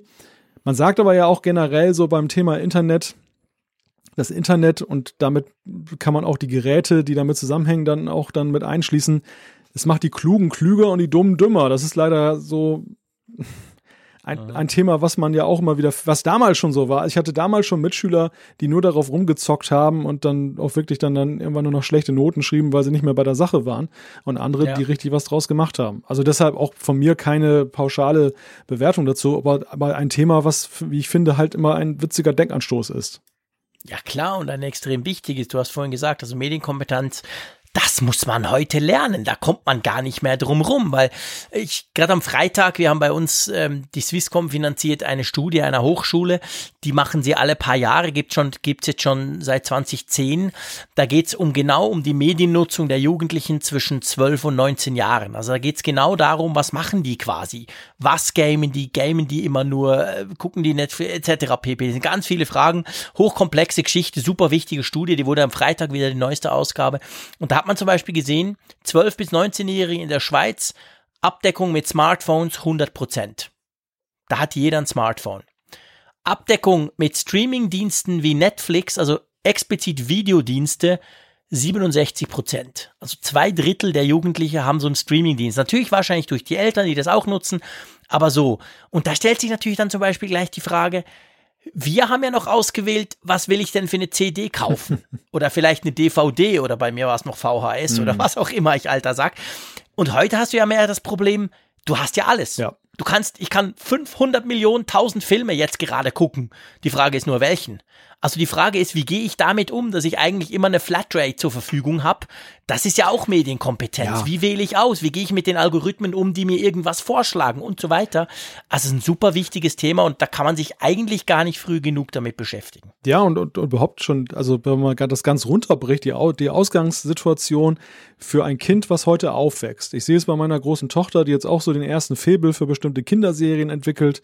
Und in meiner Kindheit war das so, man hatte seine Benjamin Blümchen Kassette und dann gab ja. es irgendwie zu Weihnachten oder zum Geburtstag mal wieder eine und ansonsten hat man die gleiche immer wieder runtergedüdelt dann letzten ja, Endes. Und genau. das, das war halt etwas richtig Großes, dann sozusagen seinen Medienbestand zu erweitern. Das war, ja. also man, man hat eigentlich niemals eine, eine Serie von Hörspielkassetten oder auch von gewissen Serien vollständig gehabt, einfach weil das viel zu teuer gewesen mhm. wäre, die dann noch die VHS-Kassette extra zu kaufen, die, die Hörspielkassette. Also man lebte damit mit der Limitierung. Und es war ja. immer so ein Gefühl, man will eigentlich mehr, aber man kann gerade nicht. Aber irgendwie ja. war es auch reizvoll und schön. Und heute, die Kinder, die wachsen auf mit zum Beispiel Paw Patrol oder so alle Staffeln sind dann halt verfügbar ja, bei Netflix. Also die, die, die, die, schöpf, genau. die, schöpfen aus dem Vollen und die kennen ja, ja. diese Begehrlichkeiten gar nicht mehr. Aber sie werden andererseits auch erdrückt durch das Angebot. Das ist genau der Punkt. Welche Folge sollen sie sich denn jetzt anschauen, wenn sie Kids 200 haben? Anders. Und das ist wenn schwierig. die drei Fragezeichen Kids hören, da gibt es irgendwie 78 Folgen, die sind bei Apple Music alle da. Da können die mal anfangen und hören die alle durch. Ja. Das ist schon crazy. Und das, das, ja. Und, und da, und das, das Problem, was ich dann halt auch sehe, ist, also wir, die Elterngeneration, die ja noch ganz anders aufgewachsen ist, zwar vielleicht schon teilweise an der Schwelle zu dem neuen Zeitalter, Na, aber. Wir hatten ja nicht mal Strom, gell? in der Schweiz sowieso nicht. genau. Nein, Spaß beiseite, aber sich dann hineinzuversetzen aus dieser Perspektive heraus, wie man selber aufgewachsen ist. Ich hatte heute noch den, ja, das, das, das, das, Gespr ja. das, Gespräch mit Kollegen über Wetten das, so warum Wetten das ja, eigentlich genau. kaputt gegangen ist. Und äh, mein, meine Überlegung war, nachdem wir so ein bisschen darüber diskutiert haben, Wetten das war eigentlich so in, in Europa, im deutschsprachigen Europa so die, die, die Spitze sozusagen der Zenit des linearen Fernsehens Da kam so alles Ja, zusammen. genau. Es war groß, weißt du, die, allein dieses Gefühl, wenn die Eurovisionshymne ging, dass du wusstest, Ja, da wow, da da gucken Schweizer und. Österreicher Klar, auch noch mit Ja, dazu. Die genau. sind ganz weit weg, so gerade von uns gesehen aus der Nordseeküste. Genau. Das war ja unfassbar. Und heutzutage, ja, das ist doch vollkommen Wumpe. Ich meine, guck uns Ja. beide an. Wir reden ständig über die Landesgrenze Ja, genau. hinweg. Das ist nichts Besonderes mehr. Und Und haben uns nur, nur einmal getroffen. ja, richtig, genau. Und, Kann man alles tun heute. und das, ja, genau. und das hat vieles entwertet von diesen alten Reizen, die Medien damals auf die Menschen ausgeübt haben. Und das ist Ja. halt eine ganz andere Welt heute. Und da, sind wir wieder beim Ausgangspunkt der Frage von Ben. Ja, auch die Frage, welche Geräte sind angemessen und, und es ist so viel im, im, im Fluss, würde ich noch sagen, auch noch gar nicht zu Ende überlegt, auch gesellschaftlich. Also ich Mhm. glaube, wir sind an einem Punkt, wo noch gar nicht klar ist, was ist denn jetzt gut und was ist schlecht. Diese Diskussion Mhm. läuft noch. Und das ist ähm, eine hochspannende Ja, Frage. Ich glaube, wenn ich dem Ben einen Rat, also ich, ich, ich würde mich nicht erdreisten, dir überhaupt einen Rat zu geben, aber dann lass dich nicht unter Druck setzen von der Technik. Das klingt jetzt vielleicht ein bisschen komisch, aber das geht uns ja manchmal auch so, wie wir sehen, oh, jetzt kam schon wieder ein neues iPad Pro, hey Mensch, muss ich natürlich gleich haben. Gut, ich kann es dann immer, ich kann mir dann einreden, ich brauche das für den Job oder ich brauche das für den Apfelfunk, ich muss das ja testen, ich bin Journalist und so.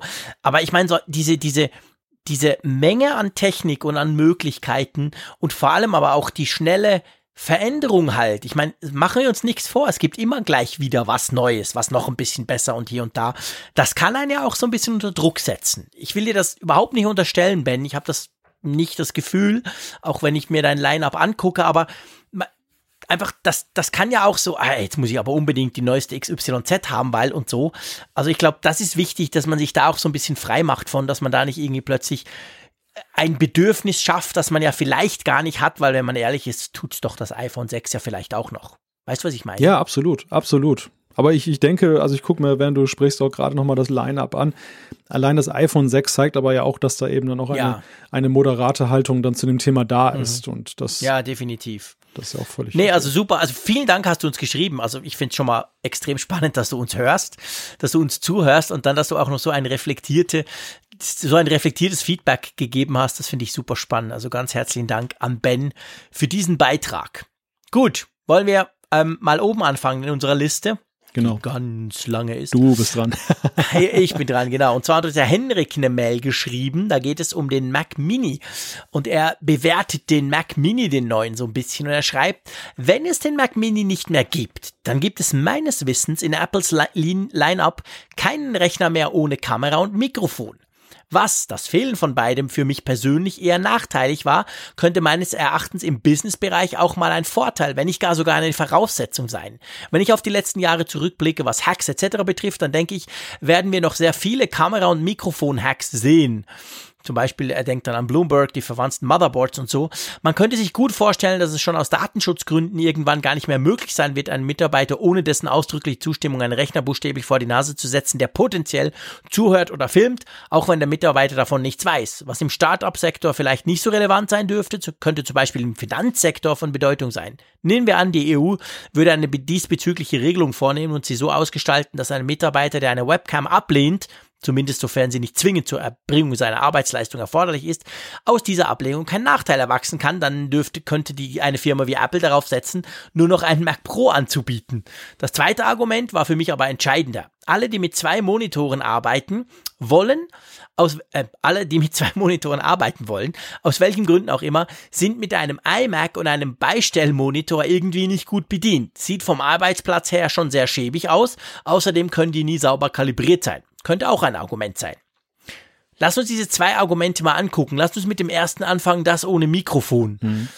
Das, da hat er, glaube ich, recht. Ich glaube, alle anderen haben ein Mikrofon und eine Kamera drin, oder? Ja, Eben klar. abgesehen vom, vom Mac Pro, dem, dem, dem runden Champagnerkühler-Ding. der, der Trend geht ja oder ging ja zweifellos zum All-in-One-Gerät und Mhm. das bedingt natürlich, dass eben auch diese Zubehörtechnik da per Default drin ist. Man muss allerdings dann sagen, diese Technik steckt ja auch in jedem iPad und jedem, in jedem iPhone drin. Also wenn man, Mhm. wenn man den Bogen schlägt, dann, dann müsste man den Leuten in den Banken dann auch die ganzen Smartphones und so weiter wegnehmen. Wahrscheinlich ist das sogar noch effizienter, weil man dann eben Besprechungen und alles dann, wenn die auf Termin sind, auch noch besser abhorchen kann als am stationären Arbeitsplatz, wo ja dann eben nur dann die Arbeit dort verrichtet wird. Klar. Ich glaube, also ich glaube, der Punkt ist eher so und Apple zeich, zeichnet den Weg ja auch auf, andere Hersteller ebenso. Apple hat ja witzigerweise auch sehr kl äh, klar betont kürzlich, dass sie dieser T2-Chip ja auch mhm. dann die Kamera zum Beispiel auch davor bewahrt, dass da ein Zugriff drauf erfolgt, wenn sie abgeschaltet ist. Also dass man mhm.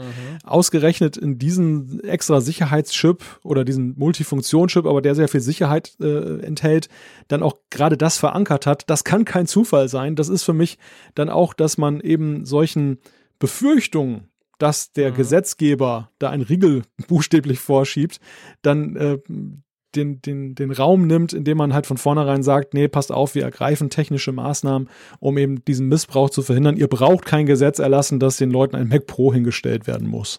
Ja, ganz genau. Also ich denke schon, da, da, da, da denkt Apple dran und natürlich kann man sich dann auch schön profilieren, weil ja Apple sowieso auf der Datenschutzschiene, das ist für, für Apple sehr wichtig und da passt das natürlich dann ganz gut rein. Zum anderen, das finde ich sehr spannend und kann es zumindest von meiner Seite aus auch so ein bisschen anders diskutieren und du ja auch. Er schreibt da das mit den zwei Monitoren. Und gut, ich gebe zu, so ein schicker kleiner Space Gray Mac Mini mit sagen wir mal zwei 4K, diesen LG, die Apple auch verkauft, Monitoren, das sieht sicher geil aus. Aber ehrlich gesagt, mich, also ich habe ein iMac 5K und dran noch zwei Monitore, ein Hochkant für die ganzen Scripts und dann daneben noch das altehrwürdige Apple Thunderbolt Display, das natürlich designtechnisch sehr dem iMac angelehnt ist. Ich finde nicht, dass das schäbig aussieht. ja, ich kann mich dir da nur anschließen, weil ich ja auch ein ähnliches Setup hier habe. Also ich, ich, kann, ich kann den Gedanken natürlich aus der Perspektive des des puren Ästheten verstehen. Es ist natürlich ja. so, wenn man da höchste Ansprüche verfolgt, dass man dann natürlich gleichartige Monitore haben möchte und dann nicht irgendwie einen leichten Versatz oder sonst etwas, wie man ihn ja gegenwärtig hat. Das Problem ist ja, glaube ich, vor allem, dass Apple einfach keinen neuen Monitor anbietet. Es fehlt ja bis heute ja. ein Retina-Display, ein, ein externes dass man eben dann so hinstellen kann, das genauso groß ist wie der iMac, dann gäbe es ja dieses Problem nicht oder man könnte es zumindest elegant umgehen. Aber ja. da es diese Option ja nur mit Abstrichen gibt, du hast ja gerade dein dein äh, Cinema-Display erwähnt, was aber ja nicht dann eben die 5K-Auflösung hat. Nein, natürlich nicht. Und, Und es ist vor allem extrem alt. Ich habe immer Angst, wenn das mal kaputt geht, ja. weil es man kann ja, also eben, man kann diese LG-Monitore kaufen, diese neuen, die auf Thunderbolt basieren quasi. Aber ähm, von Apple selber gibt's halt nix. Aber das muss man vielleicht, das passt an dieser Stelle, wir reden ja über den Mac Mini, was ja ziemlich durchs Web auch gereicht wurde und, und mich schon auch ein bisschen verblüfft hat, ist ja, wenn du dir so ein Mac Mini kaufst und wenn du die dabei mitliegenden Packungsbeilagen dieses Papierzeug anguckst, was ja in Anführungszeichen kein normaler Mensch macht, da hat's ja witzigerweise hat's ja ein Foto drin, wo du den Mac Mini siehst an einem Screen, den es so gar nicht zu kaufen gibt. Und da haben ja viele schon gesagt, ha, das ist dann vielleicht das kommende Apple Cinema Display. Das ist die neue Kaffeesatzleserei, diese Packungsbeilagen ja, zu studieren. Ja, genau. Ich erinnere nur daran, dass im, in der iPhone-Packungsbeilage auch von AirPower die Rede ist. Ja, aber die, die gab es ja immerhin. Ich meine, AirPower hat ja Apple immerhin mal so weit ja. vorgestellt, dass wir wissen, zumindest den Prototypen, den gab es mal. Sie haben es dann wieder eingestellt. Ja, ja. Aber ich, ich, ich weiß, vielleicht ist viel Wunsch in diesem Gedanken drin, weil ja. sich das wirklich viele wünschen. Also ich, ich finde ja, ich meine, hey, ich habe ein 5K iMac mit das beste Display am Markt. Ich habe daneben ein ach, keine Ahnung, achtjähriges, uraltes Thunderbolt-Display. Aber das ist immer noch so schweinegut, dass das perfekt passt daneben. Und ich meine, ich kann schon, ich kann verstehen, es geht mir auch so. Ich würde mir auch einen Apple-Monitor wünschen wieder. Hm. Gerade jetzt, wo sie den Mac Mini wieder aufgelegt haben und offensichtlich das ernst meinen mit Macs ohne Screen, da müssten sie schon irgendwie was liefern, weil die LG-Dinger, ja, mh, hm, sagen wir es mal so. Ja, das, das ist sicherlich ein Punkt. Interessant ist ja, es ist ja für Apple auch eine witzige Erfahrung, wenn sie Zubehörprodukte vom Markt nehmen, wie die Reaktion darauf ist. Daran können sie ermessen, ja. ob es, ob sie es neu auflegen sollten oder ob sie es sein lassen können. Also wenn mhm. ich da mal einen Vergleich nehme, jetzt zum Beispiel diese Airport-Produkte, die, die Time-Capsule mhm. und diese ganzen Sachen, die sie ja dann aus dem Verkehr ziehen, Mhm. Da gab es im ersten Moment so einen Aufschrei, oh, wie schade und, überhaupt, das ist toll und mittlerweile redet da kein Mensch mehr drüber. Also da Stimmt. haben die Verbraucher sich schnell umorientiert und für Apple war es dann schmerzfrei. Diese Monitorsache, seitdem sie das Cinema-Display eben weggenommen haben, ist ja nicht klein zu kriegen. Also es ist immer wieder. Ja, das stimmt, genau, der, das kommt immer wieder hoch. Der Wunsch wird immer wieder formuliert und, und je länger er dauert, desto mehr frage ich mich persönlich, warum Apple diesen Wunsch nicht erfüllt, weil die, die könnten ein Heidengeld damit machen, glaube ich. Also Ja, definitiv. das lohnt sich definitiv für die, da darauf zu reagieren auf die ganze Geschichte. Und deshalb glaube ich, ist es tatsächlich auch nur eine Frage der Zeit. Ich, ich glaube, die sind ja, Ja. schon weit. Vielleicht Ja, haben, haben sie das noch nicht so toll, wie sie es gerne haben wollen. Ja, ja. Und da, da feilen sie noch dran, aber ich Ja, und man darf, man darf ja auch nicht vergessen, seit sie diesen, diese USB Typ C Schrägstift Thunderbolt 3 ähm, Anschlüsse haben in den neuen MacBook Pros, im Mac Mini, die neuen iMacs haben ja auch zwei von denen drin. Ja. Ich meine, das ist so ein geiler Anschluss. Da kriegst du, da kannst du ja wirklich 4, 5K kannst du drüber streamen, das funktioniert. Vorher hatten sie also bei meinem iMac zum Beispiel, das ist ja das 20, brr, was ist es, Late 2014er Modell, also der erste iMac 5K, 27 Zoll, der, der hat gar nicht die Möglichkeit, ein, ein, ein Display, das ähnlich hochauflösend ist wie das eingebaute, irgendwie Ja. anzusteuern. Ja. Da, da haben wir die Technik noch gar nicht dazu.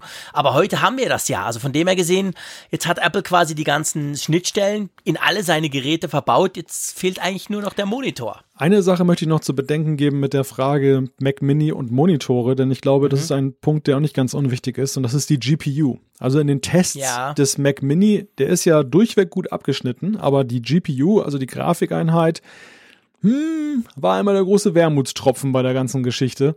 Und Ja. das ähm, schmälert natürlich dann wieder etwas die Begeisterung darüber, dass ich da wunderbare Monitore anschließen kann. Ja. Also ich kann für, fürs Arbeiten wahrscheinlich gar kein Problem. Da, wenn ich Textverarbeitung damit mache, Tabellenkalkulation und brauche mehrere Monitore, das schafft er locker. Aber wenn ich da anspruchsvollere grafische Anwendungen mit plane, dann bin ich im Zweifel mit dem iMac und dem Beistellmonitor dann doch besser bedient als mit dem Mac Mini. Es sei denn, ich schließe da noch so eine eGPU an, also eine externe, so eine externe Genau, das wäre dann Grafikkarte. quasi noch der, der Umweg sozusagen. Weil man kann ja am Mac Mini, das nur bitte jetzt in Anführungszeichen, aber man kann ja, wenn man guckt, auch nur in Anführungszeichen zwei 4K-Monitore anschließen oder einen 5K. Du kannst zum Beispiel nicht zwei 5K-Monitore anschließen, was du zum Beispiel bei den neuen MacBook Pros problemlos machen kannst. Also wenn du da willst, kannst du wirklich die, die ganz super duper mega Auflösung haben. Äh, Aber ein Punkt, den wir vielleicht noch erwähnen müssen, weil er schreibt das ja auch, außerdem können die nie sauber kalibriert sein, die zwei Monitore, weil sie ja unterschiedlich sind, also quasi iMac und dann was daneben. Das ist so eine Grafikergeschichte, oder? Ich meine, ich weiß gar nicht, wie, was ein Monitor, wie, wie man den kalibriert. Bei mir, ich stelle die Helligkeit ein und damit bin ich schon happy. Aber ich weiß, da gibt's schon noch andere ähm, quasi Bedürfnisse, oder? Ja, klar. Also gerade im professionellen Fotobereich oder Designbereich arbeitet man nur mit kalibrierten Monitoren, damit am Ende das Ergebnis auch dann adäquat ist. Da gibt es dann auch so Messgeräte, die man da drauf macht, die das dann genau einstellen und so. Und das ist natürlich in der Tat so ein, so ein Punkt. Ich habe mir hier auch so einen Beistellmonitor günstiger Bauart gekauft. Und ich sehe natürlich schon, dass da Unterschiede sind in der Lichtintensität, also wie de, der Weißfaktor, was, wie das Weiß ist, die anderen Farben und so. Ich habe es händisch so ein bisschen eingestellt an dem Beistellmonitor, dass so Pi mal Daumen sich das besser anfühlt, aber das genügt natürlich beileibe nicht den, den Bedürfnissen eines Vollprofis. Und das, genau. das muss man natürlich auch dazu sagen. Insofern richtiger Hinweis. Ja, genau. Gut, also vielen Dank, Henrik, für dieses Feedback. Ähm, und dann schlage ich vor, du gehst zum nächsten. Genau, ich genau. Ich guck mal hier, erstmal ein bisschen scrollen. So. Ja, interessantes Thema. Geht um über ein Thema, über das wir beim letzten Mal gestritten haben, am Beispiel des iPad Pro. Und da haben uns einige Zuschriften erreicht. Ich lese mal hier exemplarisch den Sebastian vor, der schreibt, ich selbst arbeite in einer IT-Firma, wo ich selbst hin und wieder ganze Briefings auf dem iPad erstelle, welche ich dann an unsere Entwickler sende. Wir sind angehalten, unsere erstellte Arbeit nicht lokal, sondern auf einem Netzlaufwerk zu speichern. Dieses ist nur per LAN in vernünftiger Geschwindigkeit zu erreichen, per WLAN nur umständlich über eine VPN-Verbindung, wo die Geschwindigkeit nur in Ausnahmefällen akzeptabel ist. In Klammern Anbindung VDSL 5010. Hintergrund der Erreichbarkeit ist hier die Sicherheit. Das Laufwerk, was auf einem NAS läuft, soll nicht direkt von außen erreichbar sein. Auch nutzen wir mittlerweile Confluence, aber auch dieses ist nur im Intranet abrufbar oder eben per VPN. Über WLAN und VPN kann es so schon mal dauern, bis etwas hoch und runter geladen ist. Von daher ist ein Ethernet-Adapter für das iPad Pro schon begrüßenswert, schreibt Sebastian. Was ich an dir ja unglaublich schätze, neben ganz vielen anderen Dingen, ist ja dein extremes Understatement bei allem, was du tust. Man könnte bei dir ja wirklich immer wieder von British Understatement sprechen. Du hast am Anfang dieser Zuschrift gesagt, wir haben einige Zuschriften zu dem Thema bekommen. Wir haben verdammt viele Zuschriften zu diesem Thema bekommen und die haben sich alle direkt an mich gewandt, weil ich habe einen dummen Spruch gemacht, so nach dem Motto, hey, beim iPad Pro kann man jetzt einen Ethernet-Adapter anschließen. So ein Schwachsinn. Da kam unglaublich viel von euch ähm, die ihr uns das erklärt habt, warum das eben sinnvoll sein kann. Der Sebastian hat es jetzt sehr schön ausgeführt an einem Business äh, quasi Case. Aber da gab es ganz viel aus Security-Gründen und und und. Da kamen übrigens auch äh, Vorschläge beziehungsweise Inputs, dass man das jetzt schon mit einem Lightning-Adapter, irgendwie Lightning ja. auf USB, USB auf Ethernet machen kann, jetzt schon an den iPads oder sogar am iPhone würde das gehen, hat uns jemand geschrieben. Also das war ein Thema, das hat euch offensichtlich beschäftigt, weil ich so einfach in einem Halbsatz abgetan habe, als braucht kein Mensch. Ja, das war, das war Carsten, der uns darauf hingewiesen hat, dass ab ja. iOS 10 geht das und es gibt da ja. diverse Zubehörteile, also auch von Drittherstellern, die eben dann Ethernet-Adapter schon für frühere Geräte. Das war ich übrigens, der behauptet hat, oh, das ist eine schöne Neuerung. Ja, okay. In, nichts ahnend, dass ähm, das dann schon längst möglich schon ist. Ja. Ja, genau. Ja, ich meine, das hat natürlich, klar, also das ist natürlich ganz ein wichtiger Punkt. Also sehr oft kann man im WLAN ähm, nicht, zum Beispiel bei uns ist es auch so, bei, mein, bei meiner Firma, wir haben so verschiedene WLANs, also wenn ich meinen Laptop quasi nehme, der ist dann wirklich im firmeninternen WLAN, da kann ich auch auf die Serverressourcen drauf zugreifen. Wenn ich aber mein iPad, das ja mein mein eigenes quasi ist, das ist auch im WLAN, da kann ich surfen, aber da kann ich zum Beispiel nicht auf interne Ressourcen zugreifen und so weiter. Also da kann es natürlich schon sinnvoll sein, dass man so eine, so eine Verbindung auf die Schnelle hinkriegt. Ähm, ja, ich, ja, ich käme mir ein bisschen komisch vor, gebe ich zu, so ein, so ein iPad am Kabel, aber kann man machen, definitiv. Und ist offensichtlich, wird das von vielen auch gebraucht, oder? Anscheinend, ja. Also ich hatte das ja auch sogar noch unterschätzt in der letzten Ausgabe. Ich habe es ja dann vehement gegen dich verteidigt, den Ethernet-Adapter und du hast mich an Grund und Boden geredet an der Stelle, aber es hat sich dann gezeigt, dass das Spektrum der, der der Einsätze dann doch noch weit größer ist, als selbst ich das vermutet habe. Genau, also ihr wisst, liebe Leute, ich könnte jetzt sagen, ich mache das extra, das stimmt nicht, stimmt nur halb. Ich tue manchmal Dinge einfach so ab, weil ich finde, das braucht ja kein Mensch und kann mir dann in dem Moment auch wirklich das vielleicht nicht vorstellen.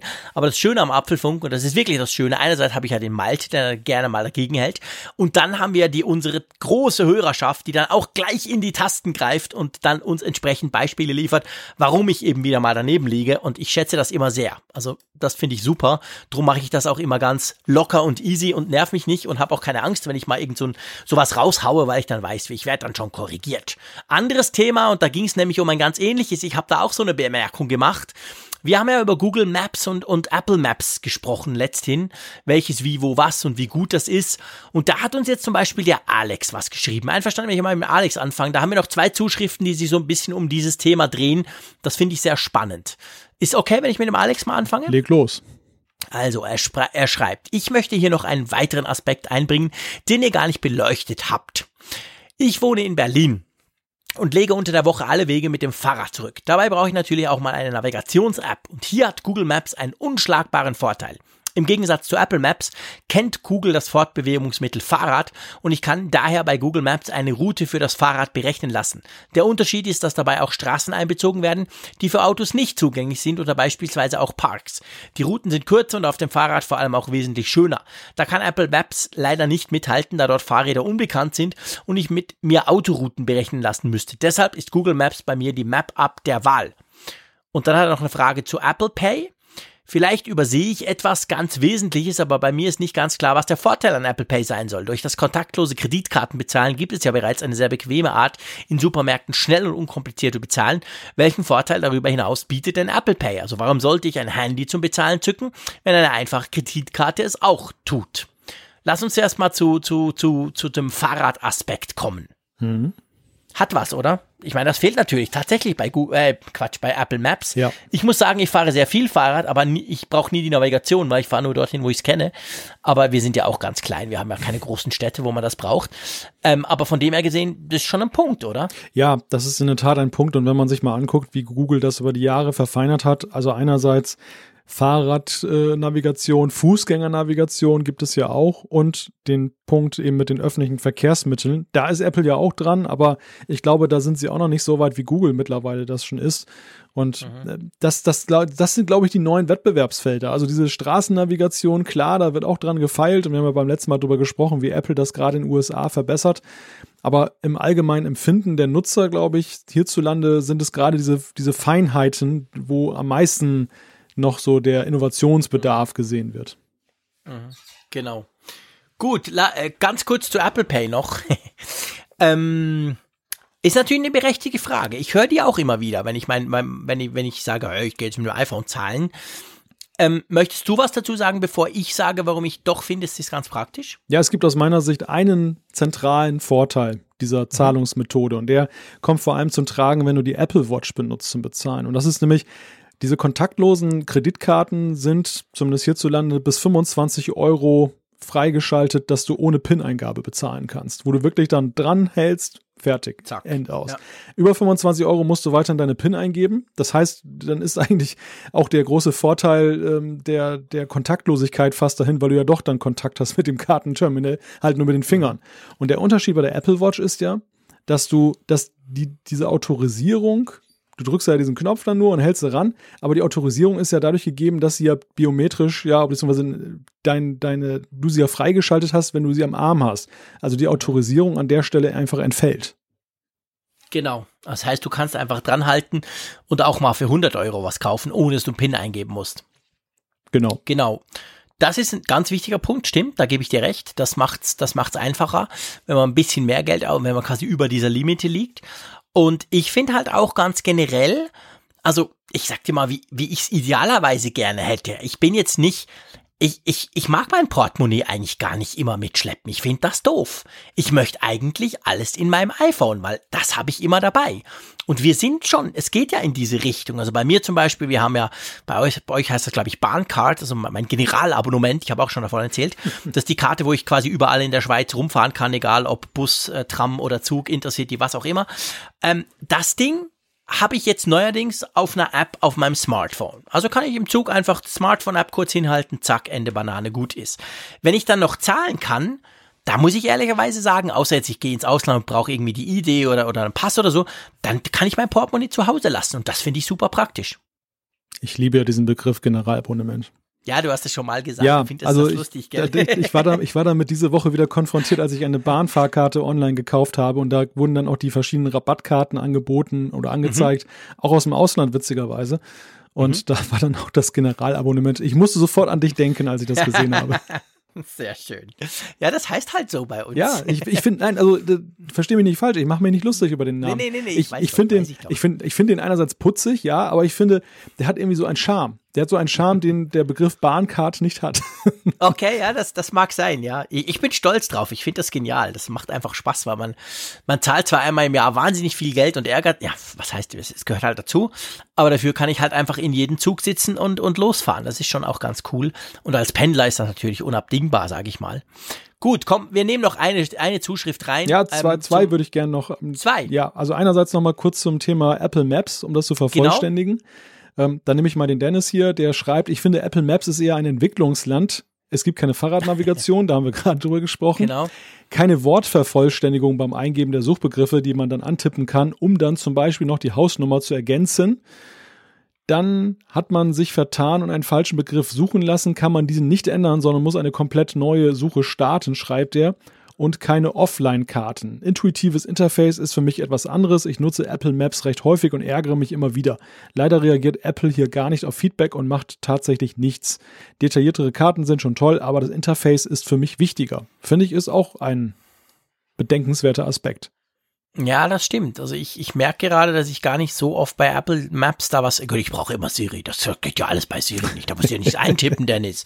Da sprichst du einfach, hey, Zikadenweg 35, 80, 30 Zürich und zack, dann geht das. Nee, natürlich nicht. Aber so könnte man es ja vielleicht auch machen. Sorry, das war jetzt ein Scherz. Ähm, das ist mir auch gar nicht so aufgefallen, dass man das so nicht kann.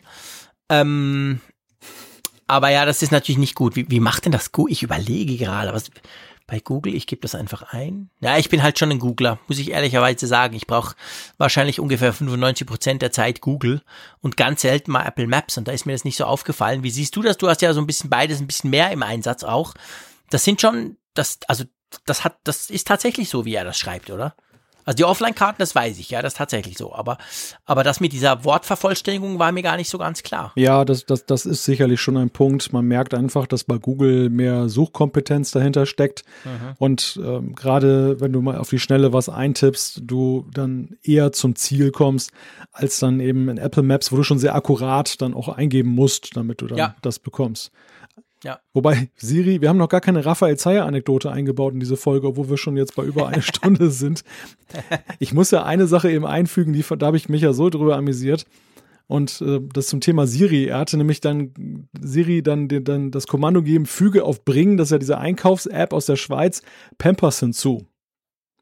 Und, und Siri antwortete, du möchtest, dass ich dich füge auf Bring Pampers hinzunenne? Ja, typisch Siri halt, genau. Einfach grandios, einfach grandios. Ja, genau. Es würde wahrscheinlich nichts bringen, wenn man Siri versucht, irgendeine Adresse finden zu lassen, da gebe ich dir absolut recht. Aber ja, wichtiger Punkt, Dennis, vielen Dank.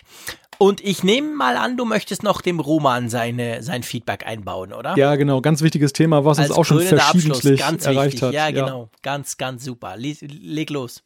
Ja, Roman schreibt, da ihr euch nun schon zweimal über den Begriff Komplikationen als Bezeichnung für Zusatzfunktionen auf dem Ziffernblatt gewundert bzw. amüsiert habt und sich scheinbar sonst noch keiner die Mühe gemacht hat, Licht ins Dunkel zu bringen, werde ich das nun versuchen. Gerade der Schweizer sollte ja eigentlich wissen, dass auch bei klassischen mechanischen mechanischen Uhren zusätzliche Funktionen auf dem Ziffernblatt wie Datum oder Sekundenzeiger als Komplikation bezeichnet werden.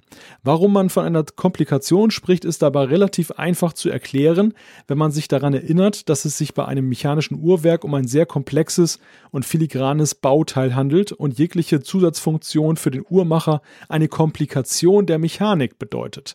Viele solcher Komplikationen führen zu führen so zu einem sehr komplexen Gesamtwerk und steigern damit auch den Wert der Uhr. Ja, das weiß der Schweizer natürlich, Roman. aber ähm, der, der, ich, ich muss aber auch sagen, dass ich nie eine Uhr hatte mit so einer richtig komplizierten Komplikation. Ich war da eher swatchmäßig unterwegs und die haben keine allzu komplizierten Komplikationen drin. Aber ja, das kommt tatsächlich aus dieser, dieser Ecke. Und das, das Witzige ist ja eigentlich, dass, dass die Schweizer Uhrmachers die, die brauchen natürlich diesen Begriff und wahrscheinlich andere auch, die richtige, echte, große, mechanische, teure Uhren bauen. Aber so im, im, im Umfeld, ich sag mal, günstigere Uhren und dann natürlich vor allem im Umfeld Smartwatches war ja das überhaupt nie ein Thema. Und Apple hat dann diesen Begriff aufgenommen obwohl es ja bei ihnen eigentlich überhaupt keinen Sinn macht. Ich meine, in Software, Software ist ja nicht unbedingt komplizierter, ob du jetzt eine zusätzliche Uhr da einbaust aufs Zifferblatt. Aber witzigerweise haben sie das übernommen. Meinst du, das war Malte auch so ein bisschen die Idee, dass man halt diese Apple Watch gerade am Anfang, als er noch diese teuren Gold-Editionen auch noch gab, so halt wirklich so ein bisschen eine, dass man quasi versucht hat, eine Nähe zu eben diesen klassischen, teuren, komplexen, komplizierten mechanischen Uhren herzustellen. Ja, absolut. Das, das glaube ich ganz sicher. Denn Apple hat ja auch am Anfang gerade stark versucht, dieses Image der Computeruhr, dieser digitalen Uhr dann abzulegen, ja. was ja eben andere Hersteller geprägt haben. Also allen voran zum Beispiel Pebble. Pebble mhm. kam ja eher so aus dem Bereich nerdig, geekig und äh, Plastik billig, in Anführungszeichen. Genau womit ich nicht sagen will, dass die Uhren schlecht waren. Ich hatte ja auch eine Pebble. Ich fand die witzig und ich fand das sehr innovativ, was sie gemacht haben. Aber Apple ging halt einen ganz anderen Ansatz. Sie wollten eben diese Computeruhren in einen Premium-Bereich bringen. Und wie macht man das am besten?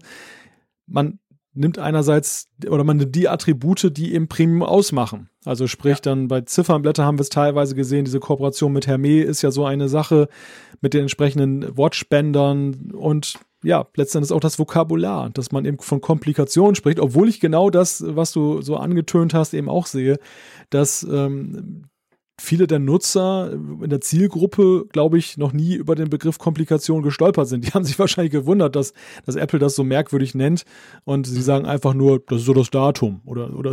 Ja, genau. Das ist ja die Mondphase, oder? Genau. Was soll daran kompliziert sein? Ja, stimmt, genau. Also Roman, vielen Dank, hast du dir die Mühe gemacht, den Schweizer und den Deutschen hier aufzuklären. Das war ganz klasse. Ich hätte es nicht ansatzweise so gut erklären können wie du. Vielen Dank für dieses Feedback. Ja, lieber Malte, ich würde sagen, Das war doch eine runde Feedback-Folge, oder? Das war, ja, das war sehr zufriedenstellend, so viel Feedback heute besprochen zu haben. War auch gar nicht kompliziert. War gar nicht kompliziert. Für einmal, genau. Es waren schöne Themen, spannende Themen, die wir von euch bekommen haben. Das macht Spaß, auch zwischendurch so Feedback-Folgen machen zu können. Das, ähm, ja, die Newslage war so krass in den letzten Monaten, dass das immer ein bisschen zu kurz gekommen ist. Darum haben wir gedacht, wir nutzen diese Gelegenheit, wenn wir mal zu einem bisschen anderen Termin kommen und machen das so.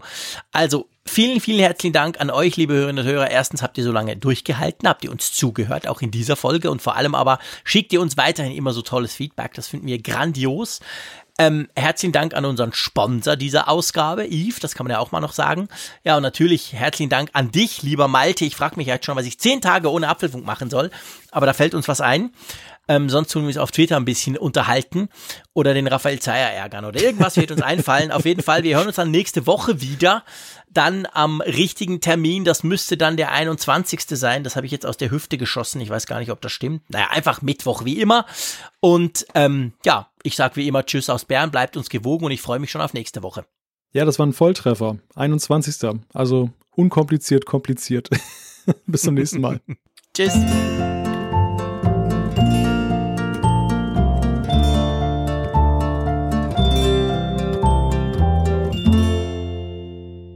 Immer auf Empfang mit Funkgerät, der App zum Apfelfunk. Lade dir jetzt Funkgerät für iOS und Android kostenlos im App Store und bei Google Play.